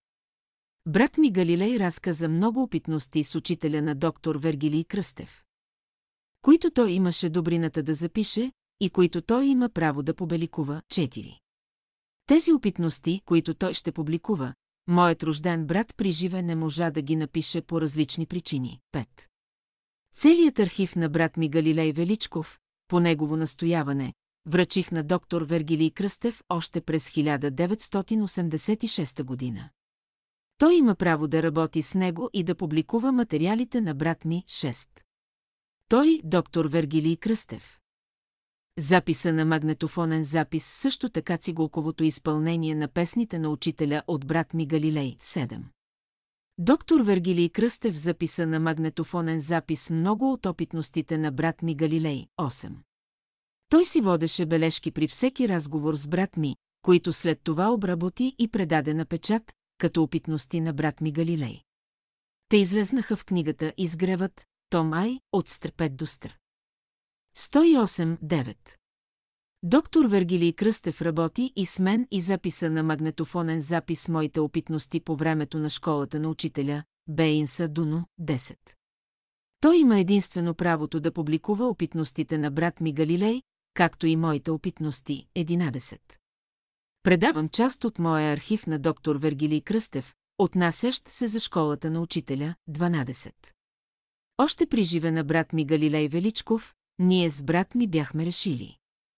Той, доктор Вергилий Кръстев, да бъде наш духовен и физически приемник на материалите, съдържащи историята на Бялото братство в България, София, 7 май 1995 година Веска Величкова, подпис, свидетел, Марийка Марашлиева подпис.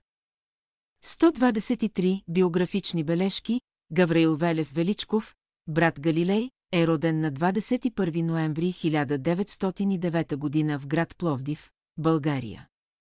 Заминава си на 3 декември 1985 година в град София, син на Велю Апостолов Величков и Иванка Гавраилова Гидикова, родът на дядо му, по бащина линия, произхожда от онези българи, които първи гръмнаха пушка през време на априлското възстание 1976 година, което бе претече на освобождението на България от 500 годишното турско робство. Което се извърши с освободителната война за българите между Русия и Турция през 1877 1878 година дядо му апостол се оженва за българката Василка и през 1874 година се ражда Велю, бащата на автора на книгата. Като 20 годишен се премества в град Одрин, работи като обущър до прочутата Одринска българска гимназия, която събужда неговото българско национално съзнание като българин. Тук се научава да чете и пише на български язик. Като жител на Турската империя, той е владел говоримо турски език, а гръцки и български говоримо и писмено. Тук, в град Одрин, в неговата обощърска работилница е бил посещаван от пътуващи евангелски мисионери и става техен последовател. Велопут помага със скромните си средства дейците за преображенското възстание през 1903 година, целта на което е била освобождаване от турското иго и присъединяване към България. През 1904 1905 година той идва в България и за пръв път присъства в монументалната българска евангелска църква и слуша проповед на български язик. През 1909 година той се среща и запознава с семейство на евангелисти, като взима първородната им дъщеря Иванка за съпруга и така се ражда през 1909 година син Гавраил Велев Величков, автора на тази книга, като му се слага и второ име – Галилей, Та е Гавраил Галилей.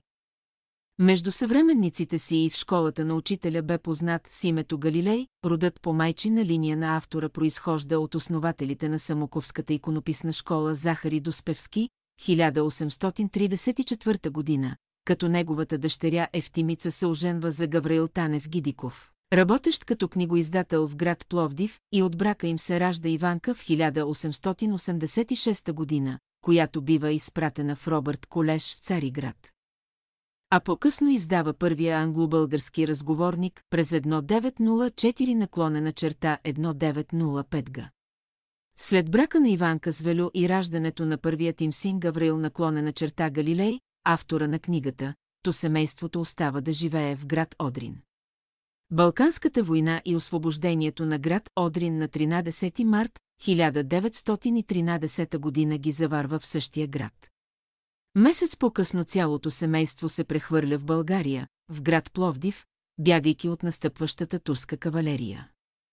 която е сечела безпощадно всяка българска глава по пътя си, образованието си Гавраил наклонена черта Галилей наклонена черта започва в град Пловдив и го завършва тук, заедно с музикалната си подготовка на школован цигулар. Сърдечен, ученолюбив и музикален участник в цигулковия оркестър на Пловдивската гимназия, Александър Ай, деен участник в музикалните програми на Първа българска евангелска църква в град Пловдив.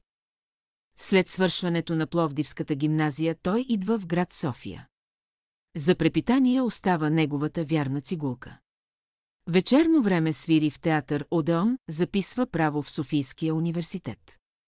По-късно става служител в застрахователното дружество България и дотрае до пенсионна възраст, работи в застрахователния институт. Тук в София се запознава с идеите на учителя на Всемирното бяло братство и се осъществява първата му среща с него.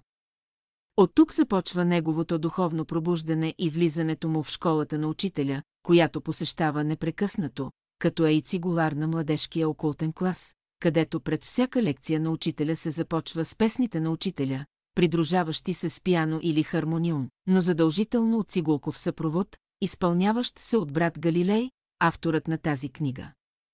Галилей често казваше, моят живот започна с откриването на учителя и влизането ми в школата. И от своя живот направих жертва и съдба.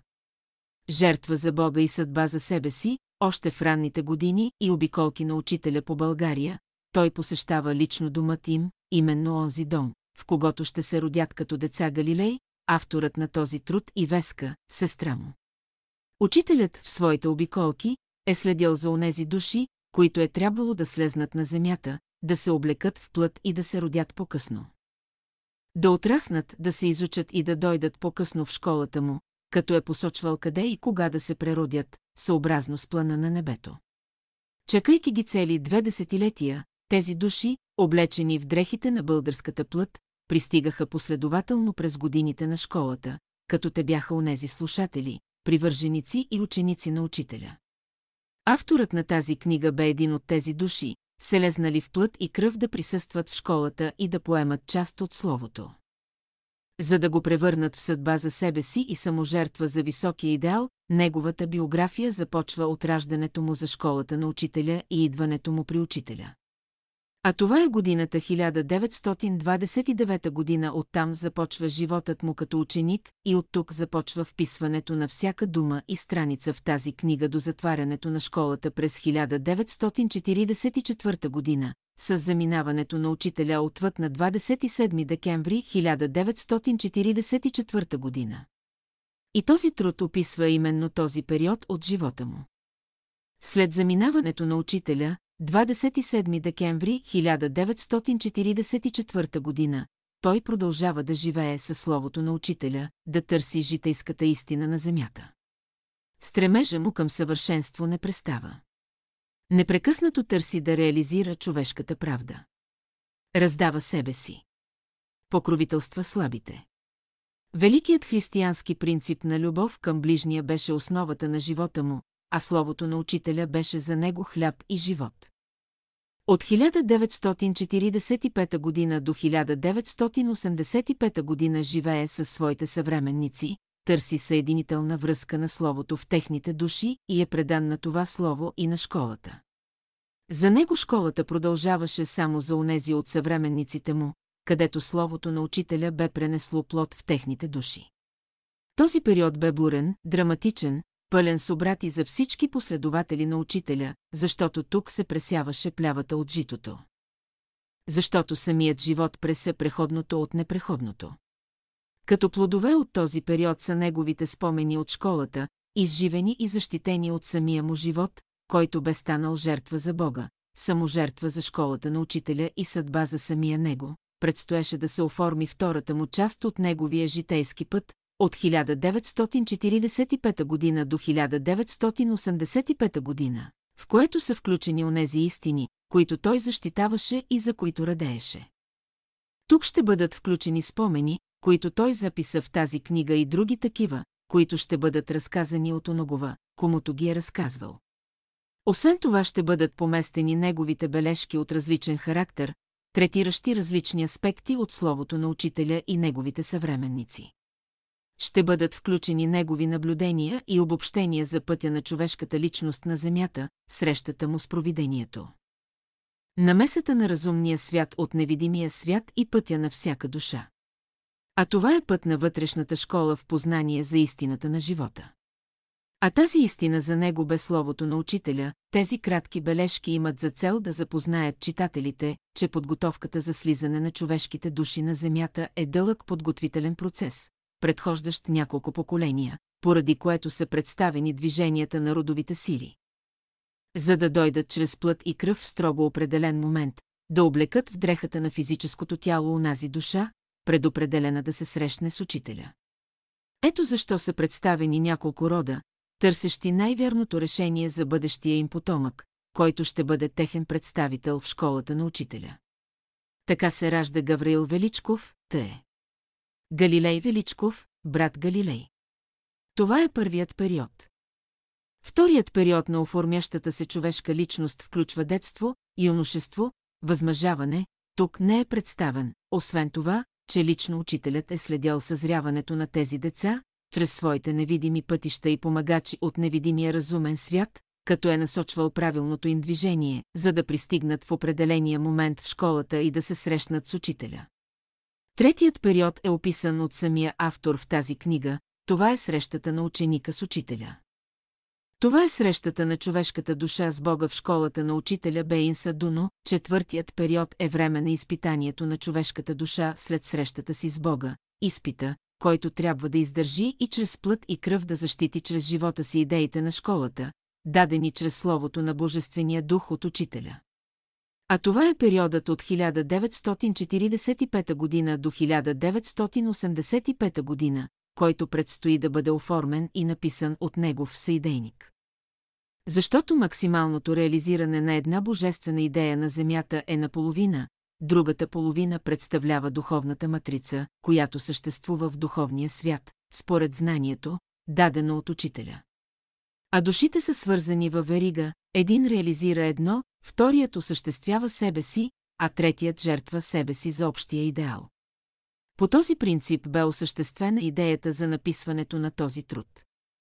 Един даде идеята, друг я осъществи, третия довърши в своята максимална изява, а останалите от тази духовна верига ще я реализират и представят на унези, които я очакват, затова процесът на познание е вечен и непреривен за човешките души, а человеците се подвизават в Бога само чрез жертвата към идеята за Бога, в саможертва за приложението и на земята, и чрез собствената си съдба отстояват в житейските си ежедневни изпити.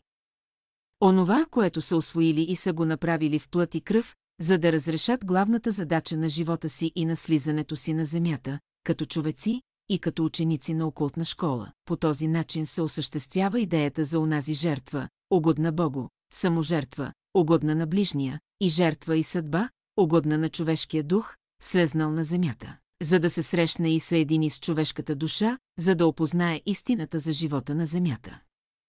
Дадено в словото на учителя Бейн Садуно, е мировия учител на Земята и всемировия учител на Вселената. Една жертва, една саможертва и една съдба, това бе животът на Гаврил Величков, Галилей Величков, брат Галилей. Жертва към Бога, саможертва към ближния и съдба человеческа на земята, по пътя на ученичеството в школата на Бялото братство, отворена от учителя в София, България, 1922 година до 1944 година роди се на 2-1, 11, 1909 г и си замина на Схаяй. 1985 г, това бе пътят на една от душите, селезнали в епохата на школата. Да се срещне с учителя и да поеме вечния път на ученичеството до завършването на човешката еволюция на Земята и да се подготви за следващата епоха, епохата на синовете Божии, където Божият дух ще бъде изявен и проявен в живота им, такава бе идеята на автора за този труд. Настоящите биографични бележки бяха съставени по данни на рождената му сестра Веска и брат му, апостол, а направени от негов съвременник. Сподвижник и съидейник, съидейник на високия идеал доктор Вергилий Кръстев. 124. Творчеството на Галилей Величков, 1.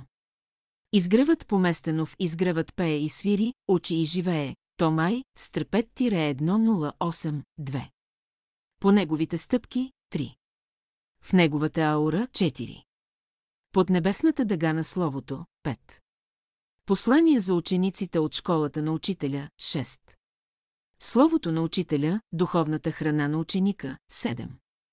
Школата на учителя – истинският живот на ученика – забележка, под двеите три са собственоръчно записани спомени на Галилей и подготвени лично от него за печат. Под 4 – летопис на Вергилий Кръстев по лични записки и магнетофонни записи. Включени са някои опитности, които Галилей този път ги е разказвал и разглеждал по-обширно и по-обстойно и в друг аспект, с други измерения и направления, за да се покаже същността на школата в човешкия живот. Под 5 – лично записани от него на пишеща машина. Под 6 – неиздадени, под 7 – неиздадени. Божествената партия, летопис, Вергилий Кръстев, Нестор Илиев, едно. Бедното момче става лекар, Драги приятели, известно е, че учителят на Бялото братство в България, господин Петър Дънов, е роден в село Николаевка, Ваненско, в свещеническо семейство в 1864 година. След като завършва гимназия, известно време учителства в Скотанца, Русенско и оттам заминава за САЩ в град Бостън, където следва медицина и теология. Там пристига в 1887 година и престоява до 1895 година, след което се завръща в България. След завръщането му в България той размишлява върху своята дейност, която му предстои да предаде на българския народ, а оттам и на цялото човечество задачата, с която той е дошъл тук на земята. Така една вечер, когато е отишъл в една гостилница да вечеря, забелязал едно момче, както той може да го забележи, разбира се. Бедничко, скромно момче. Защо не си ученик? Защото нямаме средства да уча. А искаш ли да учиш? Разбира се, искам да уча, но нямам средства. Виж какво, аз имам приятели в САЩ, в Америка. Би ли искал ти да отидеш там да учиш? Ха, за Америка въобще не съм и сънувал. Разбира се. Добре. След като се навечеряли, той казва на момчето, обикалей тук в гостилничката, аз ще те уведомя, когато ще получа отговор. За да можеш там да те изпратим, за да учиш. И така, след този разговор в гостилничката с момчето, което няма възможност да учи, учителят, господин Петър Дънов пише писмо на своите приятели в САЩ и след известно време той получава както отговор, така и билет за пътуването на момчето от България до САЩ. След няколко години получава писмо учителят от момчето, че е завършил медицина в САЩ и го моли да му отговори. Какво учителят смята за неговата дейност от тук нататък? Предишното бедно момче сега пише на учителя, аз бих искал тук да остана да работя в САЩ. Вие какво ще ме посъветвате? Учителят му отговаря и казва следното, едно, добре си направил. Браво, че си завършил медицина, две. Да дойдеш в България е моето мнение. 3. Да не се ожениш и да работиш за господа, завръща се, обаче оженва се и има две дъщери и работи в Ямбол като лекар. Разбира се, той има постоянна връзка с учителя, но за съжаление съпругата му няма отношение както към словото на учителя, така и въобще към братството. След години той заболява тежко, не е могъл нито той да си помогне, нито лекарите от Ямбол, от Сливен, от Бургас и от Пловдив да му помогнат. Тогава той изпраща съпругата си при учителя в София да каже на учителя, какво му е положението. Съпругата пристига в София, отива при учителя, почуква на вратата. Излиза учителят и пита, какво има. Учителю, съпругът ми ме изпраща при вас, да ви кажа, че неговото здравословно положение е тежко, не може както той, така и другите лекари от Бургас, Варна, Пловдив и Сливен, да му помогнат. Той ви моли, ако можете вие да му помогнете. Учителят не казва никаква рецепта и никакво лекарство. Само и кратко казва, вземете влака и заминавайте за Ямбул. И така се разделят с учителя. Тя пристига с влака в Ямбул. На гарата в Ямбул съпругът и кратко я посреща здрав, прав, без никакво лекарство, без нищо. Разбира се, благодарността негова била много голяма, както и на семейството му, и така продължава той да работи в Ямбул и да живее с семейството си. Но след известно число години, той пак заболява. Съпругата му казва да отида при учителя, да му кажа. Не дей, моля ти се, този човек толкова много нещо направи за мен, съвестно ми е повече да го безпокоя. Ако трябва да си замина от този свят, Божа работа ще бъде. И така остава. Но преди да замина от този свят той направил едно завещание, да се предаде една сума на учителя за братството, за слава Божия. И така той си заминава от този свят. Починал, обаче пари няма ли на ръка, за да ги предадат на учителя, обаче съпругата му съвестна, това трябва да се подчертае, макар че тя няма, нали, нашите разбирания. Има ли едно място, плът в Ямбул, което държавата го била конфискувала за разширение на летището в Ямбул? Но държавата обикновено не бърза да даде сумата, но един ден съпругата му пристигнала от Ямбул в София, за да урежда с една от дъщерите. За следване в София. И така, наглед случайно, среща един свой познат, близък човек и разговарят, за какво е дошла. Тя му казва, дойдох за дъщерята да уредя, но имам една друга мъка, която не мога да я реализирам. Каква е тази мъка? Имам, казва, нужда от една сума, но сумата не мога да я предам на предназначението и кратко, тъй като държавата ни конфискува местото и сумата още не съм е получила. А трудно върви работата. Така ли? Бъди спокойна, аз имам тука познати, постой сега в София, аз ще уредя работата. И наистина я урежда работата, получава сумата и тя със сумата отива при учителя и му предава сумата, която била определена в завещанието на нейния съпруг. С тази сума е било закупено мястото около салона на изгрева. И така приключва тази дейност на този благороден мумък. Който с благодарност приял услугата, незаменима за неговия живот от учителя, господин Петър Дънов, да отиде в САЩ, да завърши медицина, да дойде в България. Ех, оженил се. Да, човекът от Адам и Ева е непослушен до днес. Приключвам този разказ, тази опитност, която е имал с нашия любим учител, господин Петър Дънов, бедното момче, станало лекар, който се отблагодари за славата Божия, осветила неговия път. Две болният фабрикант, да продължа с случаи, които ги зная, че са се случили тук, в София, по времето, когато е бил вече учителят известен проповедник и разбира се и имал вече доста свои самишленици. Една сестра от братството, самишленица, сестра Милева, живееше на изгрева. Тя имала един свой братовчет, богат, фабрикант в София, когато от време на време го посещавала и той полусериозно. Полу, любезно, полу, куртуазно е запитвал, как сте вие, какво правите там, на изгрева. Какво прави вашият учител? Тя разбира се с пълна сериозност му разказвала, когато отивала при него, какво е учителят, какво казва, какво може и какво знае. След доста време, година, две, три, пет, пак тя го посещавала, но го намира тежко болен, налегло и влизайки тя в стаята му, той яхва. А, ела, ела. Братовчетке, тък му на време си дошла. Защо?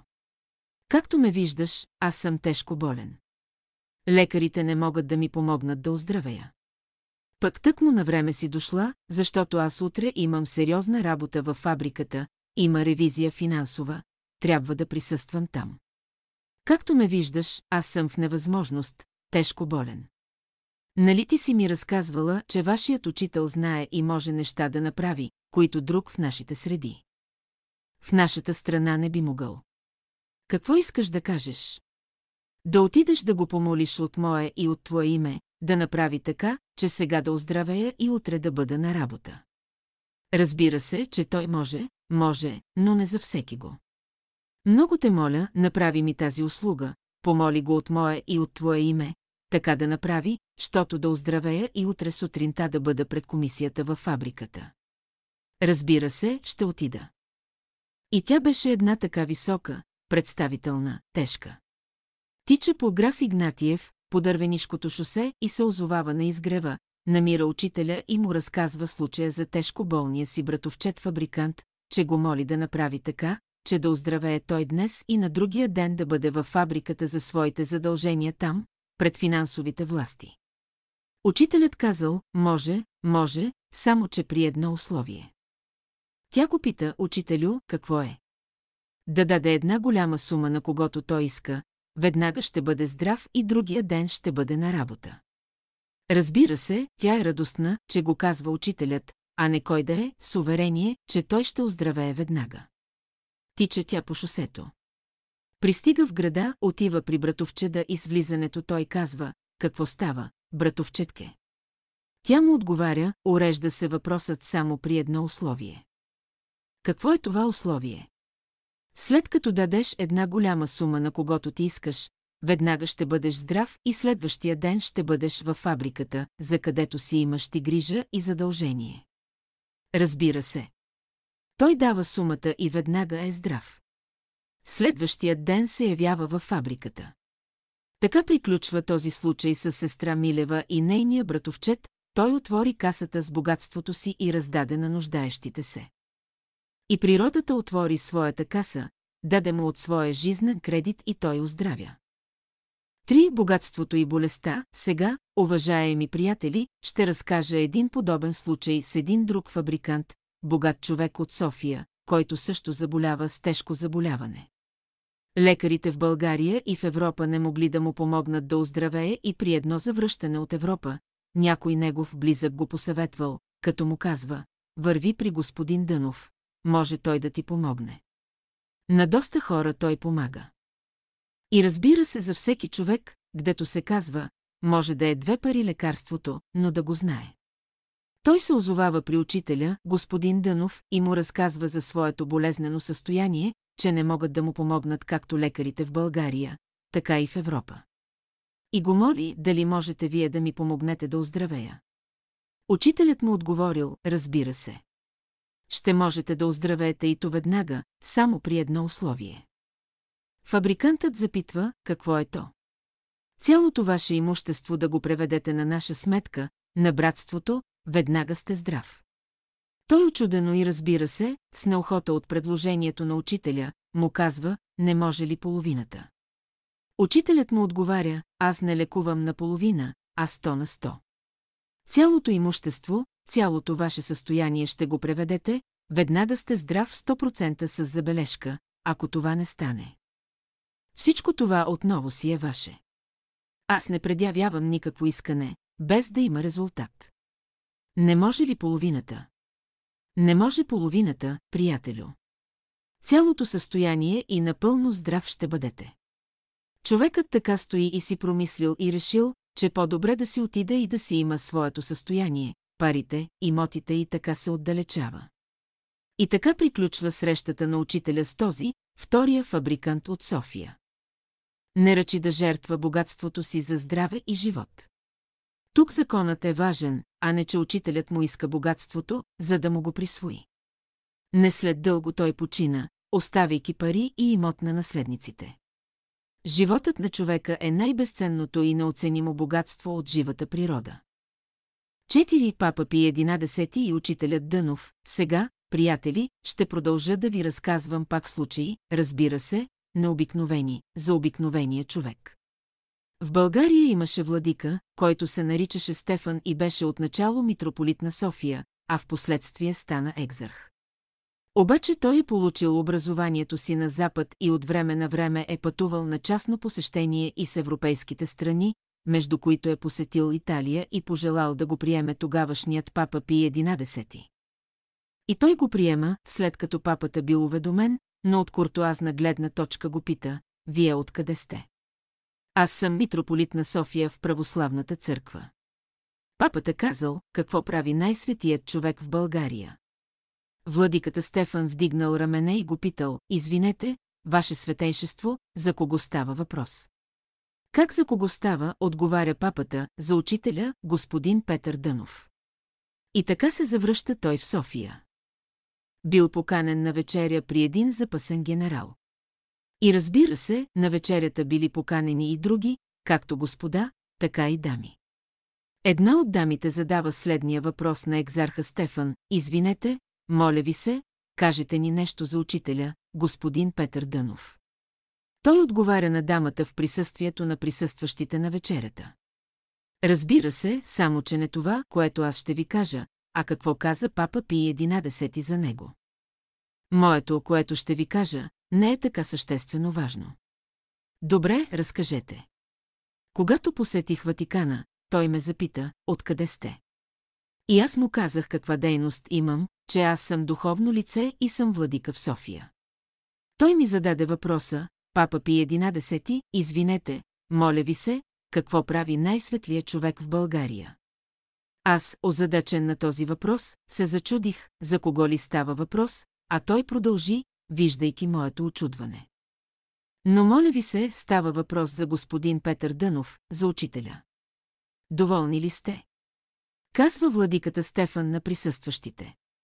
Това е мнението на главата на католическата църква в Западна Европа за учителя, господин Петър Дънов, папа Пи 11 е на папския престол от 1922, 1939 година успява да сключи договор през 1929 година с Италия, която признава католическата религия за държавна религия.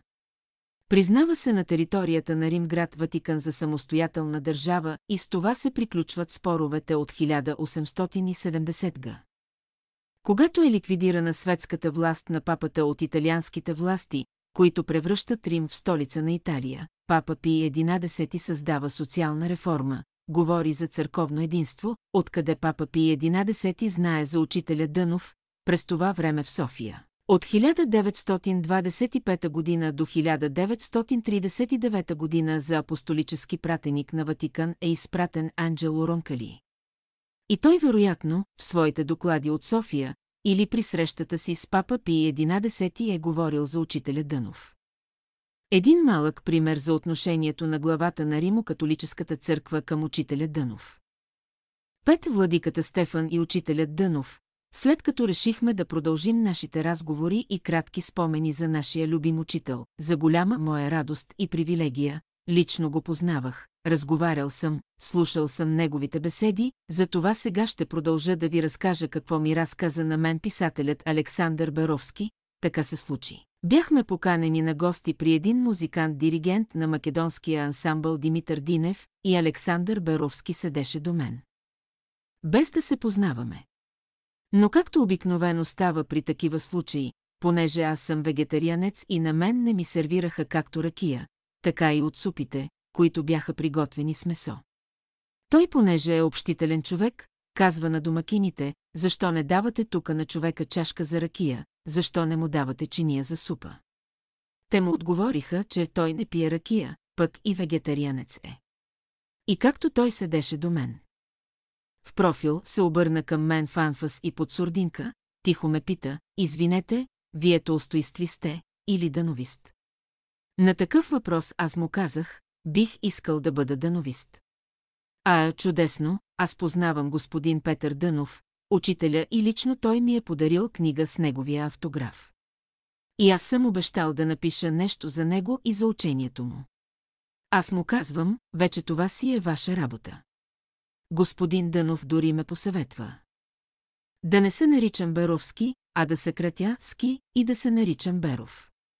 Аз продължавам да слушам неговия разказ на масата, аз същевременно бях и приятел на владиката Стефан и така както си работех у дома, един ден звъни телефонът и на телефона е владиката Стефан и ми казва, моля ти се, ела веднага Сашо при мене. Пък аз му казвам, че ще мина тия дни. Той настоява. Не тия дни, но веднага идвай. Работата е много спешна. И аз разбира се, отивам, никога той такава покана не ми е правил досега. Той живееше на Евлоги Георгиев, близо до граф Игнатиев, обличам се и отивам в митрополията, той ме чака на вратата и със сядането ми казва, знаеш ли какво ми е тежко, сериозно положението. Аз го питам, какво ти е, за какво си така оплашен. Абе, преди няколко дни направих едно изказване за македонската организация. Разбира се, според моите сващания. След три дни от моето изказване, дойде един от организацията и ми каза, организацията ви е осъдила на смърт за вашето изказване, и си отиде. Моля ти се сега, ти си близък с учителя господин Дънов, върви и го помоли от мое и от твое име, да направи така, щото да ме отмине тази работа. Това решение на македонската организация да бъде убит. И разбира се, видях. Че наистина сериозна е причината, гдето той ме кани при него и аз отзовах се на изгрева, където живееше учителя. Срещам се с господин Дънов, разказвам случката и молбата, която отправя владиката Стефан до учителя, да направи той каквото може и знае, за да го отмине тази работа. Учителят без никакъв апломб за случката тихо ми отговори, предайте му, ще се уреди въпросът, според както той моли. И разбира се, Стефан, владиката, нищо не му се случи във връзка с заканата. Така той си доживя до своята старческа кончина. Роден бе на 7, 9, 1878 г, а си замина на 1-4, Ви, 1957 г. През 1922 година е избран за Софийски митрополит. От 21 януари 1945 година до септември 1948 година е български екзарх. Има заслуга за вдигане на схизмата на 22 февруари 1948 година, наложена на българската екзархия от Цариградската патриаршия през 1872 година. Ето ви пример за отношението на Софийския митрополит Стефан и бъдещ глава на българската църква, като екзарх, към учителя Дънов. Шест обещаното заминаване, да продължим пак нашите разговори. Мога да кажа за събитията, които са се случвали по времето на учителя. На изгрева салона посещаваха, разбира се, всякакви слушатели. Той казваше, никого не викам, никого не гоня, да заповядат всички онези, които имат нужда и аз, с каквото мога, да им бъда полезен. Така в тази аудитория идваше един офицер със съпругата си, който в своята си дейност във войската. В химическата лаборатория станало авария, избухване, след което той ослепял. И съпругата му го водеше на беседите и след това. След години един ден явява се при учителя и го моли за следното. Много ви моля, учителю, като наближи време да си замина от този свят, предупредете ме да се поприготвя за заминаването. Учителят му отговаря, разбира се, добре, ще ви уведомя. И минава време. Учителят си заминава от този, физическия свят, и той се очудва вкъщи и си размишлява. Да, учителят ми обеща, но той си замина. Няма кой да ми каже сега, кога ще си замина. И така, с тази мисъл, продължава времето, минават години. Един ден явява му се учителят и му казва, ти нали се интересуваше, да знаеш, когато ще наближи времето ти за заминаване от земята, за да се поприготвиш. Да. Учителю, искам. Сега е времето, приготви се, а пък аз ще ти изпратя Пенюкиров и Гарвалов да те посрещнат. Разбира се, той е изненадан, възхитен, зарадван, смутен. Ние не сме свикнали така да общуваме с физически хора, които не са заминали от този свят и с такива, които са заминали и пак се явяват в същото физическо положение, каквото той го знае и познава. Затова решава да покани стенографката Параскева, Паша, на обед и още един брат от старата генерация. И след като са обядвали, след като са пили кафето, той им казва, знаете ли защо ви поканих тука на обяд. А сестра Паша Теодорова, тя беше шеговита, ами, брат, да се видим, пък и хъпването не е нещо лоша работа, па да си хъпнем тука заедно на трапезата. Съпругата ви, както виждаме, е приготвила доста вкусни ястия и сега сме ние и физически разположени, да се поразговаряме. А той отговаря, да. Така е, но това е само едната част, съществената е друга, друга е причината, че съм ви поканил. А тя му казва, кажи, брат, другата причина. И той разказва, как помолил той учителя да го предупреди, когато наближи време за заминаване, да бъде уведомен и как в последствие той се очудвал, че няма кой да го уведоми, понеже учителят беше си заминал. А сега, драги брат и сестра, уведомен съм. Учителят дойде онзи ден, яви ми се и ми каза, ти нали се интересуваше да знаеш, кога ще си заминеш. Да, учителю. Сега е вече време, приготви се за заминаване, пък аз, от своя страна, ще изпратя да те посрещнат Пенюкиров и Гарвалов. И така завършва този случай с нашият брат, офицера, който от злополуката беше ослепял. И сега удовлетворен, че го уведомява не кой да е, а учителят, и разбира се за негова. За слава Божия и за негова радост, ще му изпрати двама наши заминали приятели, Пеню Киров и Гарвалов. След няколко дни той си замина, тъй почина, обещаното уведомяване и обещаното заминаване се изпълни. Човек слиза на земята и възлиза от нея при строго определено време. Седем оздравяване, сега, като интервал, ще ви разкажа личен мой случай във връзка с учителя. Тогава аз, брат Нестор, бях 25-26 годишен, а не зная от какво, но когато тогава решавах да се изкача на втория етаж на някоя къща, на първия етаж трябва да почивам. Чувствах тежест на сърдечната област. Официалната медицина, кардиолозите, рентгенолозите ме уверяваха, че аортата е разширена и за това е това затруднение. Наш приятел, брат Петър Димков, природолечител, известен в България и другаде, той ми каза, след като ме прегледа, едната клапа на сърцето ти не се затваря добре и за това е тази умора. Тази умора е в резултат на това. Тогава аз отивам при учителя и му казвам какво медицината официално ми казва, и какво брат Димков ми определя, че клапата не се затваря едната, и го помолих, учителю. Моля ви се, какво ще ме посъветвате вие, при това мое състояние. Тогава беше краят на февруари, началото на март месец, така пролетно време. Той ми каза само това, сега, през май месец, излагайте гърбът си на слънце, сутрин, астрономическо време от 8 и 1 втора до 9 и 1 втора часа, целият месец май. И аз, разбира се, неговата диагноза беше за мен най-вярна. И така изпълних тази препоръка, отивайки в игрище юнак, и целия месец излагах гърба си на слънце от 8 и 1 втора до 9 и 1 втора. И от тогава до днес никакво затруднение, нито с аортата, нито с клапата на сърцето, без никакво лекарство, без никаква друга медицинска намеса мина. Качвах се не само в кооперациите, но на Витуша, на Черни връх, на ЛТП, на Мусала, с неговата рецепта устна за моето оздравяване. Казано е на онези, които чакат Господа, силите им ще се възобновят. Тялото е резултат на човешкия дух. Той е строителят. От устройството на тялото се съди за духа на човека. Ще дойде ден, когато духът ще създаде безсмъртно тяло на човека. Учителя. Осем болните сливици, като говоря лично за себе си, да кажа също и за моя брат Атанас, с 6 години по-малък от мен. Той имаше много хубав глас и пееше народни песни по радио София, от Македония песни, но имаше лош навик, когато се храни с горещо ястие, пие студена вода и разбира се, често получаваше смущения сериозни от сливиците в гърлото. Така при един такъв случай с него, ние тогава заедно живеехме при майка ми. Една цяла нощ той едвам дишаше от възпаление на сливиците.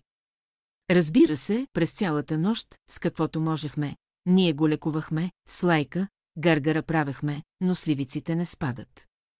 А иначе той беше страхлив да отиде при лекар и така лекарят там, със своите съоръжения металически да бърка в гърлото му и тъна, не желаеше. Аз му предложих, искаш ли да те заведа при учителя? Понеже той го знае и е идвал на беседи. Слушал е беседите и тъна. Разбира се, казва, искам. И така сутринта завеждам брат ми с неговите знаменити, свръхувеличени сливици при учителя. Почуках на вратата. Излиза учителят, а брат ми остана долу, при стълбите. Питаме, с разположение винаги ме е посрещал учителят, това искам да подчертая, за каквато и да е услуга. Той ме пита, какво има, брат. Учителю, имам едно братле, което така и така са сливиците му. Гърлото му цяла нощ не можахме да спим, сливиците не спадат. Той пита, къде е момчето. Казвам, долу е при стълбите. Извикайте го и брат ми веднага по стълбите се качва горе, и аз стоя отстрани. Брат ми му целува ръка, учителят му взема и другата ръка, двете ръце и така ги държи двете ръце на брат ми няколко секунди и освобождава ръцете, и се обръща към мене и казва, ще мине. Разбира се. За мене нямаше две мнения, но брат ми, на диалект от Македония ме пита, той не каза лекарство. Учителят се смее и ме пита, какво казва. Учителю, очудва се, че вие не предложихте някакъв вид лекарство. Учителят се смее и казва, добре, духнете му, казва, каве, сухо каве в гърлото. Разбира се, аз знаех, че това е само така и аз бутам брат ми и вече по стълбичките слизаме. Довиждане, учителю. Благодарим и тръгнахме полека, полека по шосето за града. Когато стигнахме до Радио София, по шосето, пак той, непринудено ми отвори устата и ми казва, нищо няма, мина ми. Казвам, чакай, кафето, трябва да духаме кафето. Какво кафе, погледни ме. Той отвори устата, виждам, че няма ни сливици, няма нищо. Така той лекуваше, с дума и без думи, с лекарства и без лекарства, но с сила Божия. Девет цената на вегетарианството, една наша сестра, наша самишленица, живееше в София, имала родна сестра, омъжена в град Сливен, не наша самишленица, която често боледувала и била почти неизлечима от болестта си. Веднъж нашата сестра посещава сестра си в Сливен и вижда болезненото и кратко състояние, и кратко казва, имаш ли нещо против, да попитам учителя за твоето оздравяване. Ама разбира се, стига да може да оздравея. Сестрата поседяла там два-три дни. Колкото поседяла на гости, пристига в София и се озовава при учителя и му казва, «Учителю, имам рождена сестра, която е омъжена в Сливен. Сестра ми е болна и лекарите не могат да и кратко помогнат, все така в едно болезнено състояние е, можете ли вие да и кратко помогнете, учителю? Разбира се. Какво да и кратко кажа, учителю? Кажете и кратко само да смени храната, да се храни само с вегетарианска храна. Благодаря. Учителю взема влака и отива в Сливен. Отива, казва това с радост, защото казаното от учителя не е само предположение, а е категорично за оздравяването на сестра и кратко. И казала, учителят не каза никакви други рецепти и лекарства, единствено само да смениш храната от месоядство към вегетарианство, плодове, зеленчуци, млечни произведения. И като поседяла няколко дни, то тя си пристига в София. След един месец, в това време, учителят заръчал на сестрата да дойде при него и учителят и кратко казва, сестра, вие имахте добро желание и намерение за вашата сестра да оздравее, но тя си продължава да се храни с месо. Ще си замине. Сестрата, сконфузена от това, че сестра и кратко не изпълнява съветите на учителя, извинява му се за непослушността на сестра си и благодари на учителя, и разбира се. След известно време отива пак в Сливен и казва на сестра си, защо ти не изпълняваш поръчението на учителя да се храниш с вегетарианска храна, а продължаваш да се храниш с месна. Е, мъжът ми, казва, настоява да се храня с месо, защото е силна храна. Сестрата я уведомява, щом така вие сте решили, ще има нежелателни последици от вашето решение да продължавате да се храните с месна храна. И така тя си пристига в София, а сестрата след известно време починала. Послушанието на ученика към учителя е условие за връзка на човека с Бога. Десет чорапите и бомбите, ех, в този дух ще продължа. Една сестра, Райна Кълпакчиева, със съпруга си Найден, който беше морски офицер, заминаха за известно време в Мюнхен. А сестрата е от крехка възраст, от детски години в братството. И когато го командироват в Мюнхен, в тези бурни години на войната, те се явяват при учителя и казват, може ли да отидем? Да, може да отидете, но почекайте малко. Отива учителят в другата стая и им дава едни чорапи, мъжки чорапи. Вземете ги, казал, чорапите, може да заминете. Отиват те в Мюнхен, а там е вече войната, големи бомбардировки, разрушения, жертви. Но при всяка една тревога те разказваха как веднага търсят чорапите и отиват в скривалището. И разбира се, след известно време, в определения срок на пребиваването си, те се връщат в България по живо и здраво. Връзката на ученика с учителя се осъществява по много начини. Има физически, има духовни, има божествени. Най-идеалната връзка е молитвата. Единадесет Рудолф Штайнер и Боян Боев е, приятели, както и до сега ще продължим нашите разговори за онова, което е било, а до това, което ще бъде. Нашите подрастващи поколения ще отбележат това, аз ще ви разкажа за един наш брат, Боян Боев, роден от Бургас и след като завършил гимназия, отива да следва в Германия, в Мюнхен, естествени науки, биология. Понеже той е с духовно разположение и интереси. Запознава се с професор Рудолф Штайнер, всеизвестен в Европа и в света като духовен мислител, плюс своята специалност в университета. След лекциите в университета той държал беседи в своето жилище в Мюнхен. Разбира се, там веднага се отзовава и нашият брат Боян Боев на тези духовни беседи. Понеже той беше малко мургав, професор Рудолф Штайнер го пита, вие откъде сте, моля ви се. Брат Боян му отговаря, аз съм от България. Българин съм. А защо идвате вие при мене, аз съм нищо, имате велик учител. Така ли? Брат Боев запитва, кой е той. Аз не го зная. Ами, господин Петър Дънов. И така, когато пристига брат Боян в България, търси го, намира го и до края на живота си той беше и стенограф, и изнасяше сказки от словото на учителя из страната, и между другото беше и учител в гимназията в Панагюрище. Заради своята братска дейност го уволняват оттам и отиде в Свищов. И в последствие прекратяват неговата дейност като учител. Остава в братството и написа книгата «Учителят за образованието» и разбира се взе дейно участие в списанието «Житно зърно». Така брат Боян изнася сказки в провинцията и живее с братския живот на изгрева.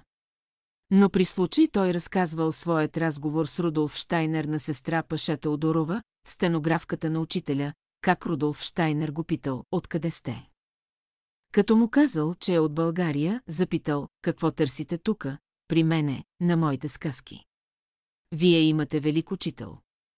И разбира се, по този начин той намира учителя.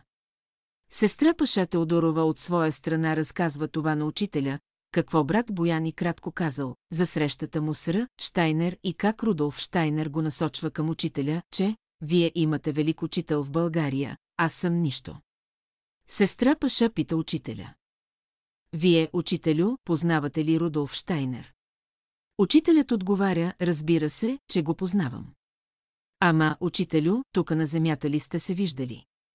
Не тука, на земята, горе, на небето, оттам се познаваме, истинските ученици на учителя, където и да са по света, изповядват един учител и едно слово, и един Бог. 12. Набодлива крава Господ рога не дава, сега ще ви разкажа един духовит случай с една от стенографките, със сестра Сеавка. Те бяха три стенографки, сестра Паша Теодорова, Сеавка Керемитчиева, Елена Андреева и разбира се, Боян Боев. При един случай от многото такива, учителят дава нещо за хапване на сестра Сеавка, а тези, трите стенографки, си живееха заедно в една барачка, наречена Парахода. И като дава това ястие, какво е било аз не зная, но след някой ден пита учителят Сеавка, Сеавке, ти даде ли от това, което ти дадох и на другите там, на Паша и на Елена? Разбира се, учителю. Ако бях го изяла сама, нямаше рогове да ми пораснат. А учителят ти кратко отговаря, и да имаше рогове, като дадеш и на другите, роговете ще ти паднат. А рогове на времето имаше рогатият добитък и с тях те си служеха. Като намушкваха понякога е крава, е кон, е човек. Та рогът ли си, значи си опасен, можеш да изкормиш някого. Паднат ли ти рогата, значи си безопасен, ставаш добър за впрягане, за оране и за каране на каруца. Ставаш добър работник на стопанина си, в дом господен. 13. Изгонената болест, докато размишлявам за други случки из живота на братството, във връзка с учителя, ще ви разкажа за една майка. В провинцията имала дъщеря, болна с психическо разстройство, ненормално говори. А майката се поболяла от мъка. Дъщерята расте и става мома 1-6-1-8 години. Майката е много разтревожена, че нейната дъщеря и като момиче, лекарите не могли да й кратко помогнат. Тогава някой я посъветвал от провинцията, върви в София. Там има учител, господин Петър Дънов, там, при дановистите. Той на доста хора е помогнал от всякакви заболявания, било физически или духовни. И разбира се, като всяка майка, всеки човек търси да има изцеление и пристига на изгрева, почуква на вратата, учителят отваря, както винаги. Без да казва тя нищо, стои с дъщеря си, а учителят произнася следните думи гласно, мощно и категорично – марш. Марш, марш, марш, марш. Майката се изненадва, кръгом слизат по стълбите и като се отдалечават там на 50 м, то вече момичето си говори нормално, обръща се към майка си любезно и мило. Тя се очудва, а учителят се смее горе на вратата. Тогава се връщат двете, благодарят му. Така оздравява момичето и болестта бива изгонена от него, и се връщат у дома изцелени. Със силата на духа Божий бе изгонен онзи. Който бе обсебил момичето отвътре. Царството Божие не е в слово, а в сила. Едно кор 4, 23 14. Кой спаси евреите от лагерите на смъртта, по време на Втората световна война, ще ви разкажа един много интересен случай, как учителят съдейства да останат евреите в България и да не бъдат евакуирани и изселени от страната, както без много други страни, окупирани от германците и изпращани по лагерите в Полша, Освиенцим, Требленка и по другите лагери, за съжаление и за срам на Европа по това време. Макар че България е малка страна, бе окупирана от германците, разбира се, пак доброволно, имайки предвид мощта и силата на Германия. Така съществувахме ние, българският народ, но по едно време, както евреите от Гърция, Македония, Югославия, така и от другите окупирани от германците страни, бяха изпращани в тези лагери в Полша. След известни разисквания тука, в Народното събрание и от опозиционните народни представители. Пледираха от нашата страна да не бъдат изселвани евреите, а да си останат тук, тъй като ние, по принцип, нашият българският народ е толерантен към всякакви, всички националности, независимо какви са. Особено като виждахме последиците от изпращането им в тези, не искам да кажа грозната дума, в тези лагери на смъртта в окупираната Полша. Но след голямо давление, и то категорично. От германските власти върху цар Борис, цар Борис се принуждава и прави декрет, според който да бъдат изселени евреите от България в Полша. И по Дунавските пристанища да бъдат там натоварени в кораби. Един наш приятел самишленик доктор Методи Константинов, работеше тогава в една организация, казваше се Национална пропаганда. В национална пропаганда знаеха, че доктор Методи Константинов е следвал и защитил докторът в Полша. Разбира се, знае полски език и му дават командировачно, той да съпровожда корабите по Дунава за Полша. Разбира се, Методи взема командировачното писмо и отива при учителя и му казва, «Учителю, ето, имам командировачно да отида, да съпровождам евреите за Полша». Така ли? Учителят пита, кой реши това. Има декрет, учителю, след голямо давление и принуда от германските власти върху цар Борис и той прави този декрет да бъдат изселени евреите в Полша. И аз да ги съпровождам с корабите по Дунава за Полша. Учителят казва на Методи, върви, извикай Лулчев. Методи веднага изтичва да извика Лулчев и учителят казва на Лулчев, върви да кажеш на царя, че ако се реализира декретът, който е подписал за изселване на евреите за Полша, ако се реализира, от династията му помен няма да остане, а страданията на българския народ ще бъдат неописуеми. Лучев веднага излиза и отива в двореца, разпитва, обаче царят се е скрил, за да няма върху него давление. Търси го тук и там. Лучев се връща на изгрева и казва, учителю, никой не знае къде е царя, за да му кажа. Учителят отива в другата стая, постоява известно време, връща се и му казва, царят е в Кричим. И Лучев взема таксиметрова кола и отива в Кричим. Царят го пита, кой те прати. Кой ти каза тук да дойдеш? Лулчев му казва, аз идвам да ти кажа само две изречения. Препоръка от учителя и се връщам, колата не освобождавам. Царят пита, какво ти каза. Ако се реализира декретът, който си подписал за изселване на евреите от България, от династията ти помен няма да остане, а страданията на българския народ ще бъдат неописуеми. Така ли каза? Така. Чакай тогава, заедно ще пътуваме с таксиметровата кола. Заедно пристигат в двореца в София, извикват вътрешния министър Габровски. Скъсват този декрет. И обратно решение изпращат телеграфически до Дунавските пристанища и до всички онези пунктове в страната, които се грижат за тяхното експортиране, с заповед обратна, да се върнат по местата си там, където са живели досега. А те бяха изселени от София. Така евреите, нито един не беше изселен вън от България, благодарение на съвета и препоръката на учителя. А решението бе на цар Борис да послуша учителя, за да останат те тука, а не да бъдат изселени там, с риск да загинат. Така те бяха спасени от лагерите на смъртта. Учителят ги спаси. Бог ги спаси. Ето какво значи боголюбие, че човек ще погледне към Създателя си, и очите му ще се взрат към Светого Израилева, и са и гледно седем, стотинки седем. Петнадесет дърводелец и сладко, между хората, между другите наши приятели, които са дошли от провинцията, е и нашият брат Панталей. Брат Панталей е от Панагюрище и е бил ученик на брат Боян Боев, когато е бил учител в същия град. Разбира се, както и други негови ученици дойдоха с брат Боян в София и в братството. Понеже той е дърводелец, започват да си строят бараки, уж за временно ползване. То в последствие си останаха за дълги години на изгрева. Той, като дърводелец между другите дърводелци, е бил повикан да участва, и то с удоволствие. Почти всеки ден учителят е идвал да гледа как майсторите строят бараките и е бил винаги с много добро разположение и разговарял с тях.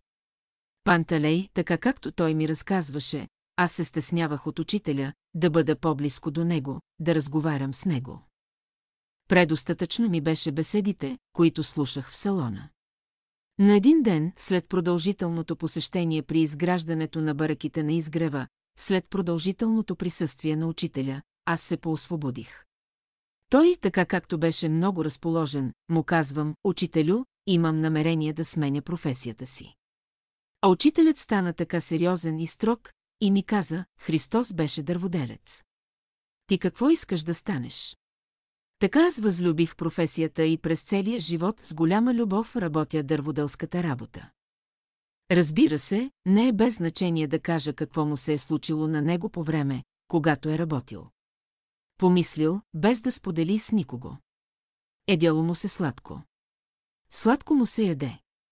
Следващият ден учителят държи един буркан в едната ръка и една супена лъжица в другата и му дава със знак с ръката да отиде при него, пред салона. И като Панталей отишъл пред салона, учителят усмихнат, с голямо разположение. Му казва, вземи буркана, ето ти и лъжицата, върви тука в горичката, и сърбай го. Освен, че се засрамил, защото е мислил за сладко миналия ден, но с никого не бил споделил това нещо. Разбира се, драго му било, едно смесено състояние на чувствата му. Особено при това положение. Изяжда сладкото с удоволствие. Продължил работата си. Човек работи и смисълта си. Но важното е къде си е насочил и към кого. И за какво. Има един, който стои над всички и се грижи за всички. 16 бръснарите, сега, като предговор ще кажа, през 1915 година вече бушува Айта световна война в Европа, обаче България още не е влезнала в един от тия връждуващи лагери. От една страна беше Англия, Франция и другите страни, които взеха участие на тяхна страна, а от другата страна беше Германия. Обаче учителят знае как ще протече войната и кой ще спечели, и кой ще загуби. Учителят изпраща поръчение на цар Фердинанд да му каже. България да не влиза в нито една от тези коалиции, нито с Англия, нито с Германия, а да пази неутралитет, като по този начин повече ще придобие за националните изяви, отколкото, ако се присъедини към някоя от тези коалиции, разбира се, да оставим на страна жертвите. Обаче вместо да се вслуша в този съвет, цар Фердинанд интернира учителя от София във Варна. И така учителят прекарва във Варна повече от две години. Разбира се, за съжаление, България влезна през 1915 година на страната на Германия и с катастрофата, с загубата на войната от страна на Германия и България пострада, и в жертви, и репарации и тъна. По това време учителят, когато пребивава във Варна, е в хотел Лондон, в таванския етаж. Подчертавам, учителят най-скромно е живял през целия си живот. Там той си е готвил, там той се е хранил. На таванския етаж на хотел Лондон във Варна. Наши приятели често са го посещавали и са му предлагали да отиде да живее от тях, но той от деликатност не искал никого да притеснява и така е пребивавал в хотел Лондон. По това време наш брат, тогава младеж, Анастас Щерев посещавал учителя в хотела и при един такъв случай, при едно такова посещение, учителят пита Анастаса, какво работите вие? Той му казал със стеснение, учителю. Бръснар съм, имам намерение да сменя професията си. А учителят му казал много сериозно, защо ще смените професията си. Вие работите с главите на хората.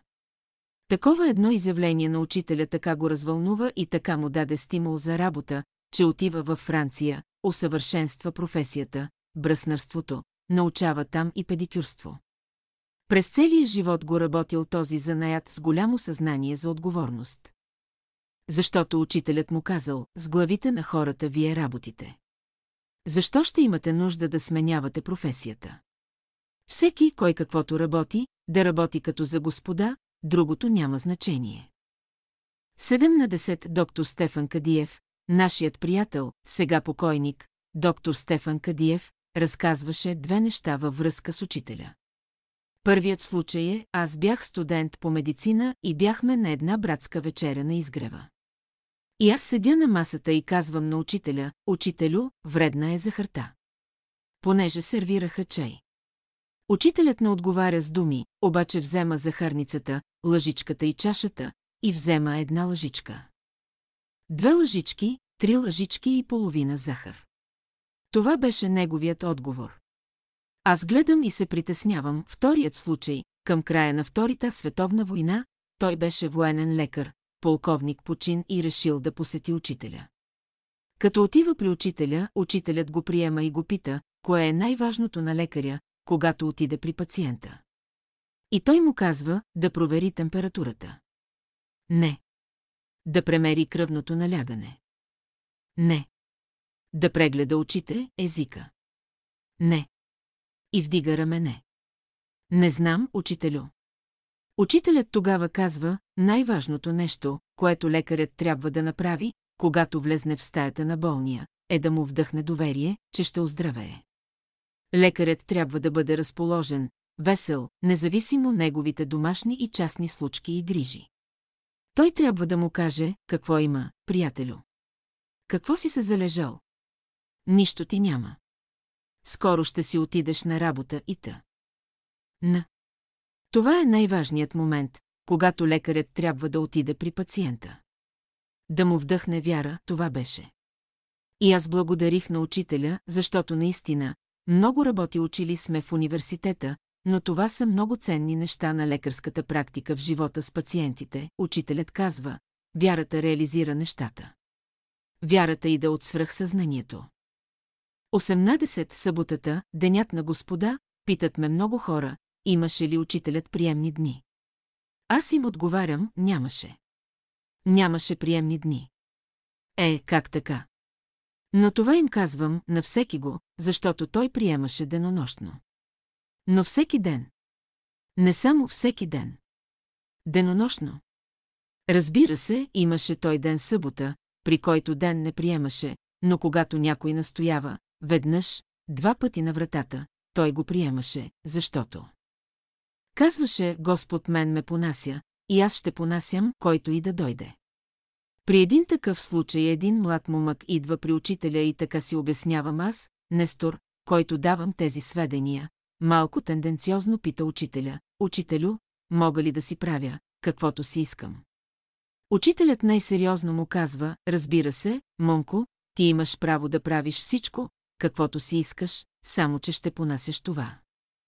Което не искаш, един подобен случай, так му в събота, почуква на вратата младо момиче, около 2-0, ти на години и учителят ти кратко отговаря, извинете, занят съм, и затваря вратата. След пет минути пак чука същото момиче. Отваря учителят, занят съм, покротко и кратко казва и затваря вратата. След 15 минути пак чука. Учителят отваря, какво има. Много важна е моята работа и много за кратко време. За късо въпросът ми е, моля ви се. Добре, заповядайте. Приема я, заповядайте, седнете, кажете какъв е вашият случай.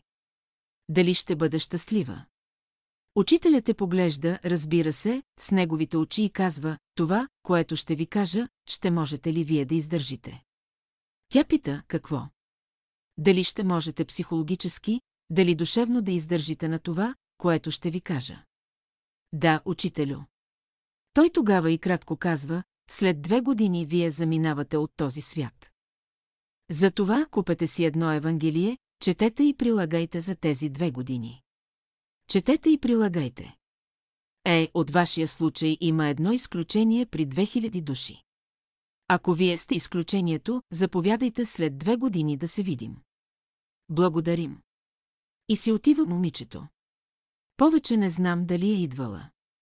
Другите разказваха, че повече не се мярнала на изгрева, новото учение е само за човек с пробудено съзнание. То не е за човек, който живее с старите идеи. Учителят.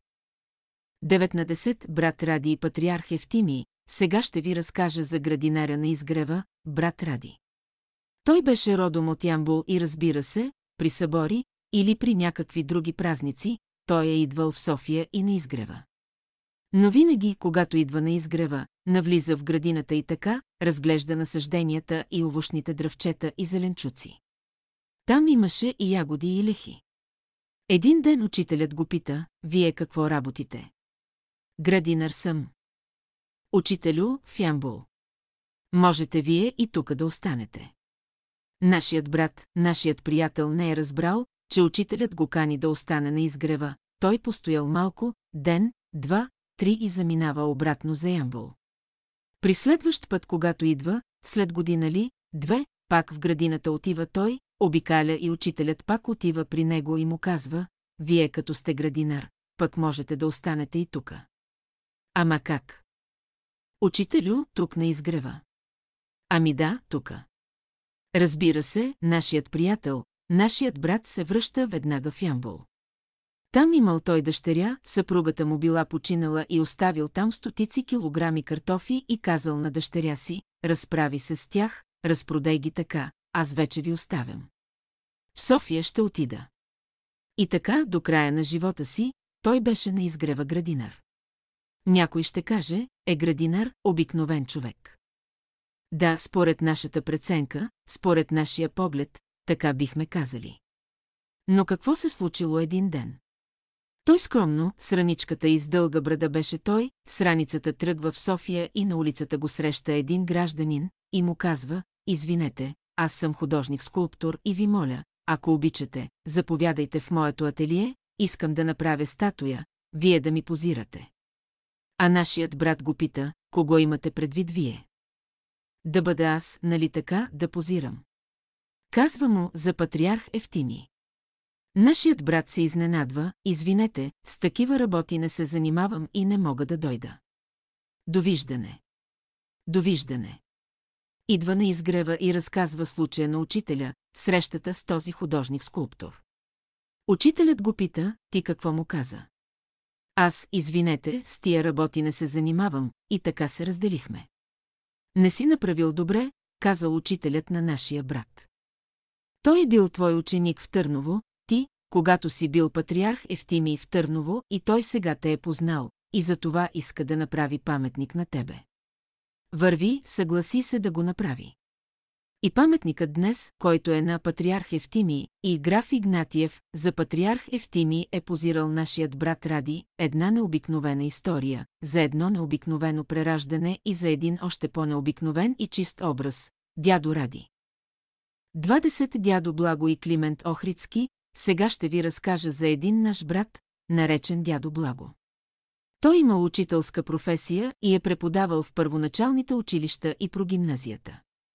Той също е и поет и разбира се, дори и сега скоро му излезе една малка книжчица, градинката на дядо Благо, детски приказки и стихове. Той е родом от едно село близо до Бургас и разбира се, когато вече бил пенсиониран. Дошъл да живее на изгрева. Един ден дядо Благо е бил в града и се връща по късничко следобед на изгрева.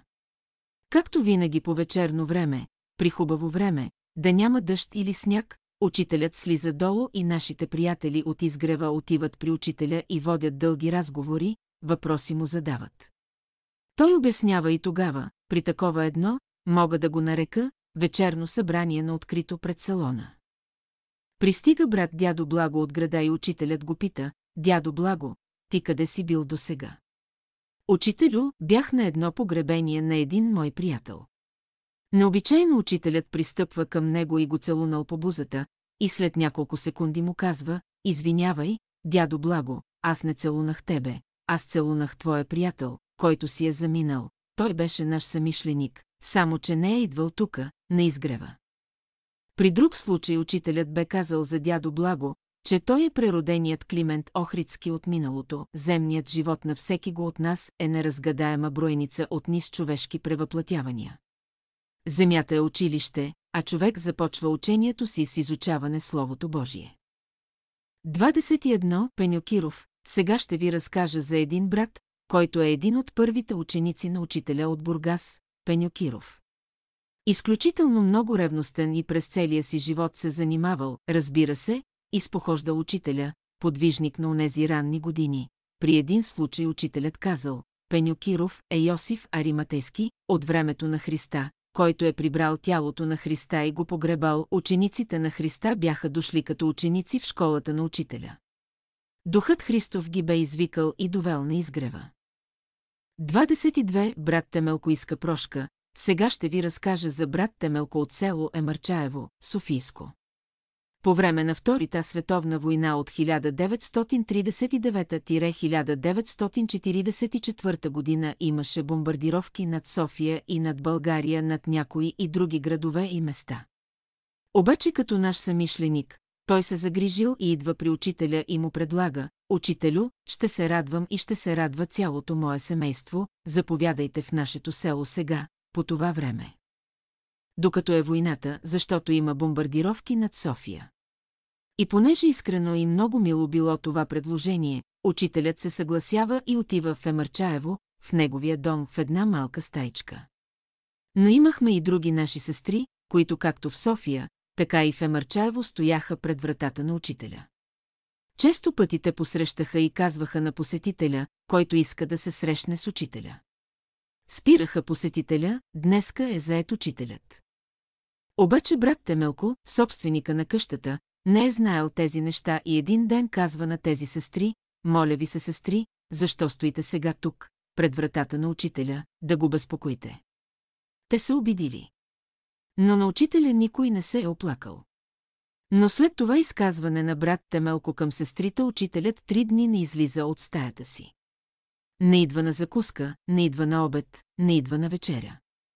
Брат Темелко. Със семейството си са дълбоко озадачени, защо не излиза.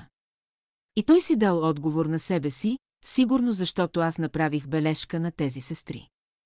И на четвъртата сутрин, взел той жена си, децата си, отива при вратата на учителя и почуква. Учителят се появява и той казва, Учителю, моля ви се, простете ми за моята постъпка с сестрите. Аз не съм знаел. Учителят усмихнат отваря вратата, идва вътре разбира се и все едно. Че нищо не е било.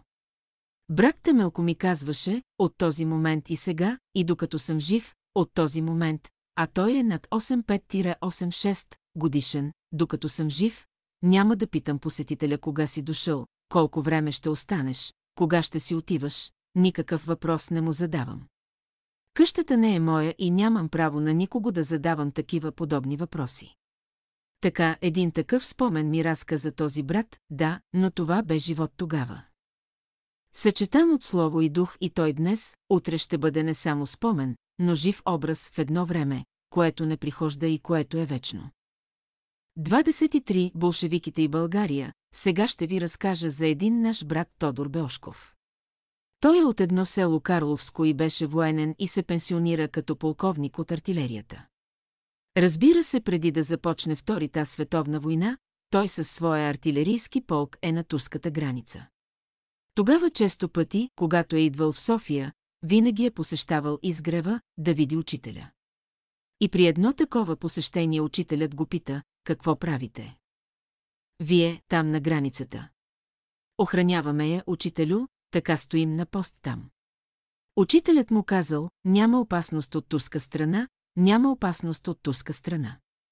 Няма опасност. Тодор Белшков пита учителя, какво ще кажете вие, учителю? А това беше късно след 1939 година, войната не беше започнала на Запад. Тук ще дойдат болшевиките. Как така, учителю, ние няма да позволим? Повторно казва, тук ще дойдат болшевиките. Разбира се. Сега ще кажа като послесловие, че свърши войната и болшевиките дойдоха в България, макар че България не изпрати нито един войник по времето на цар Борис срещу Съветския съюз, срещу болшевиките. Но дойдоха те тук в България. Така както каза учителят, и така както той бе разкроил съдбините на света, брат Белшков разказва, имах приятел, който беше инспектор от артилерията, генерал Илиев и понеже ми беше приятел. Един ден от външен телефон му се обаждам и му казвам, ела да се видим някъде на открито, оговорихме срещата при входа на Борисовата градина. И той дойде и аз му казвам, искам да знаеш това, което ще ти кажа, ти по свой начин вече ще си постъпиш, както ти намериш за добре. У нас в България ще дойдат болшевиките. Ще дойде съветската армия. А нямаше видими белези за тази работа. Съветският съюз беше още мирна страна. Нямаше още никакви нахлувания. Германците в последствие ги нападнаха през 1941 година, вече тогава стана конфликта. Но до тогава нямаше нищо. И така се сбогувахме, обаче по време на войната цар Борис прави реконструкция на правителството и предлага на генерал Илиев, който е инспектор на артилерията, да стане министър на войната. Генерал Илиев отказал най-категорично, макар че е било голямо настояването на цар Борис. Той казал, Ваше Величество, най-ми допада тази служба, която имам и за тази служба съм подготвен. Достатъчно е да бъда инспектор на артилерията. И така той отклонил предложението да стане министър на войната. И разбира се свършва войната и той остава като инспектор на артилерията. Но и след идването на съветските войски в България той, понеже беше запознат със своята материя, и по време на новата власт го оставиха няколко години. Не го пенсионираха веднага, остана в Министерството на войната като инспектор на артилерията. Един ден той се обажда по телефона на своя приятел полковник Тодор Белшков и пак уреждат среща при входа на Борисовата градина. И разбира се, Тодор Белшков отива на срещата и генерал Илиев казва, Тодоре, благодарение на тебе, на твоето уведомление, че у нас ще дойдат съветските войски и болшевизма. Аз останах жив. Ако не знаех това, което ми каза, аз може би щях да се съблазня от предложението на цар Борис да стана министър на войната и както видя, след като приключи войната и дойде новото правителство, всички министри бяха разстреляни. Двамата приятели се прегърнали като бойни другари, другърството е от друг порядък. Неговите измерения са вътрешни и духовни закони и го управляват. А чрез саможертвата се изгражда. 24 пистолетът ще продължа да разказвам за брат Тодор Белшков. Той лично ми разказваше следния случай. При едно от посещенията ми от турската граница в София, разбира се следващия ден имаше беседа на изгрева. А беседите започваха в 5 часа сутринта. Но понеже у нас имаше немски войници, немски поделения и бяха настанени в бараки близо до изгрева, Диана Бат. Там често, когато са идвали през градината. През Борисовата градина са бивали убивани, сигурно от някои комунисти и противници на германците. Аз това не знаех и си мислех, сутринта, преди да тръгна за изгрева на беседа, дали да взема пистолет или не. Облечен в цивилни дрехи пристигнах на изгрева, но аз съм взел пистолет и влизам в салона. Той, Бошков, си имаше едно място с влизането в салона, вляво, въгъла, той беше нисичък. Незабелязан така. Разбира се, салона е пълен и време е вече, идва учителят, влиза в салона. Въобще той нито е погледнал, нито го видял физически, скритият брат Тодор Беошков. Качва се на катедрата учителят, правят молитва всички в салона и накрая сядат. И учителят сяда. Необичайно става един по-продължителен интервал между молитвата и започването на беседата. И преди да започне беседата. Учителят казва, когато тръгваш при господа, не взимай оръжие. И понеже аз като знаех, че имам пистолет, засрамих се. Той нито визираше кого, но той знае кой какво има. Така разбрах за многократен път, че учителят знае не само какво имам, но и какво мисля. Ще продължа пак за него със следния случай, когато той разбрал, че не само когато прави изявление, а и когато мисли, учителят дешифрира неговите мисли. Мен ме пенсионираха като полковник. Бях на изгрева и си мисля, е, да, полковник съм, не ме направиха генерал. Учителят минава покрай мене без да се спира, само ме погледна и ми казва, аз не дойдох да ви правя генерали. И си замина.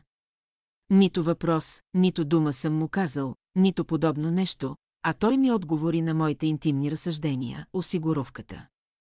Бог е, който осигурява. Като изгубиш любовта. Ти си изгубил осигуровката си. Учителят. 25. Костилката на вишната и още един случай с Тодор Беошков.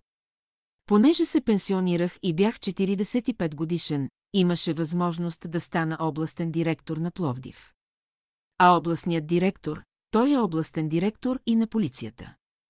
Но искаше ми се да стана областен директор, вече като цивилно лице.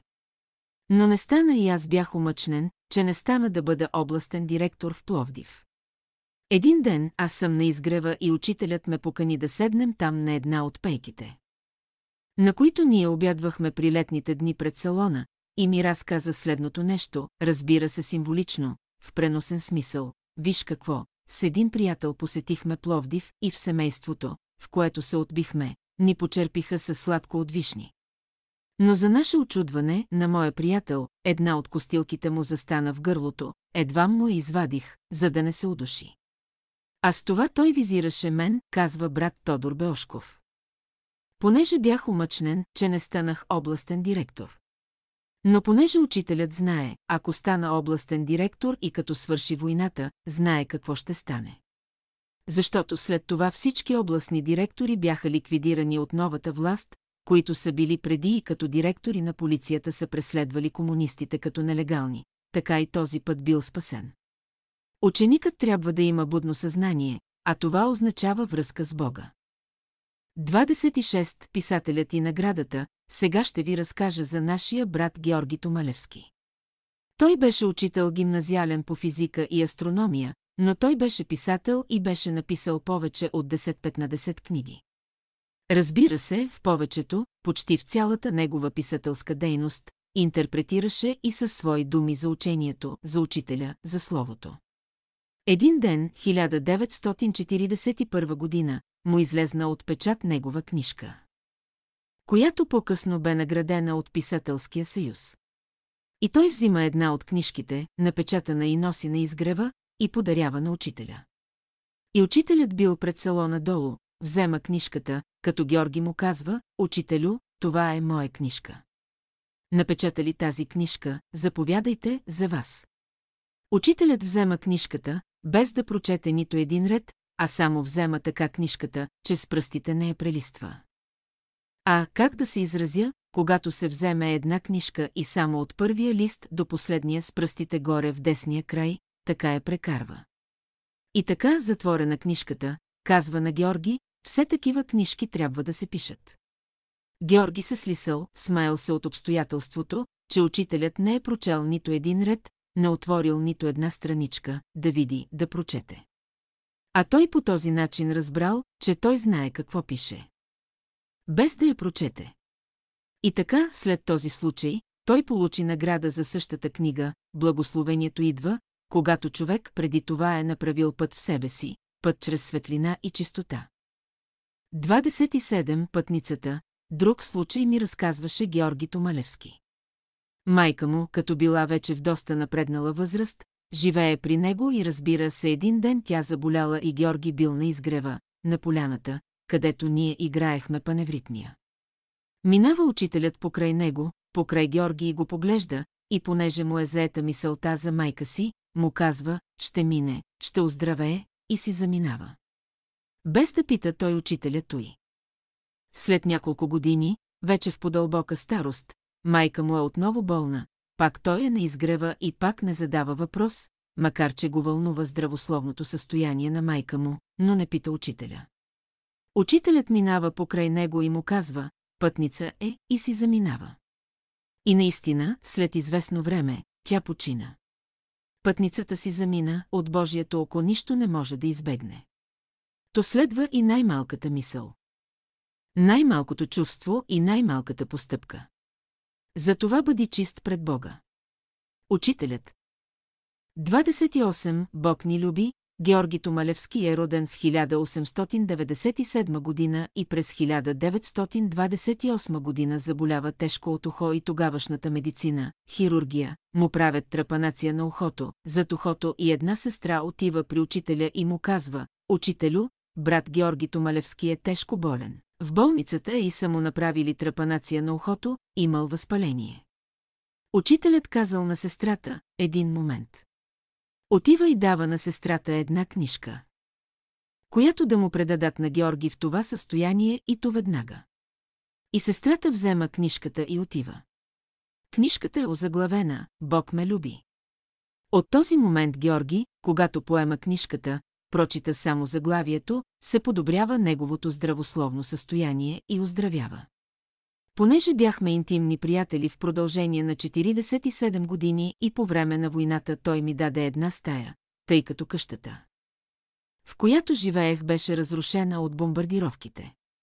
Видях веднъж, че при отварянето на неговия портфейл, където си държи негови интимни работи, видях и книжката, която учителят му бе подарил при онзи решаващ, решителен момент от живота му «Бог ме люби». До последният момент от живота си той пазеше книжката в себе си, Бог те люби, това е връзката между Бога и теб. А любовта към Бога е мощна сила, чрез която човек придобива съвършенство. Учителят,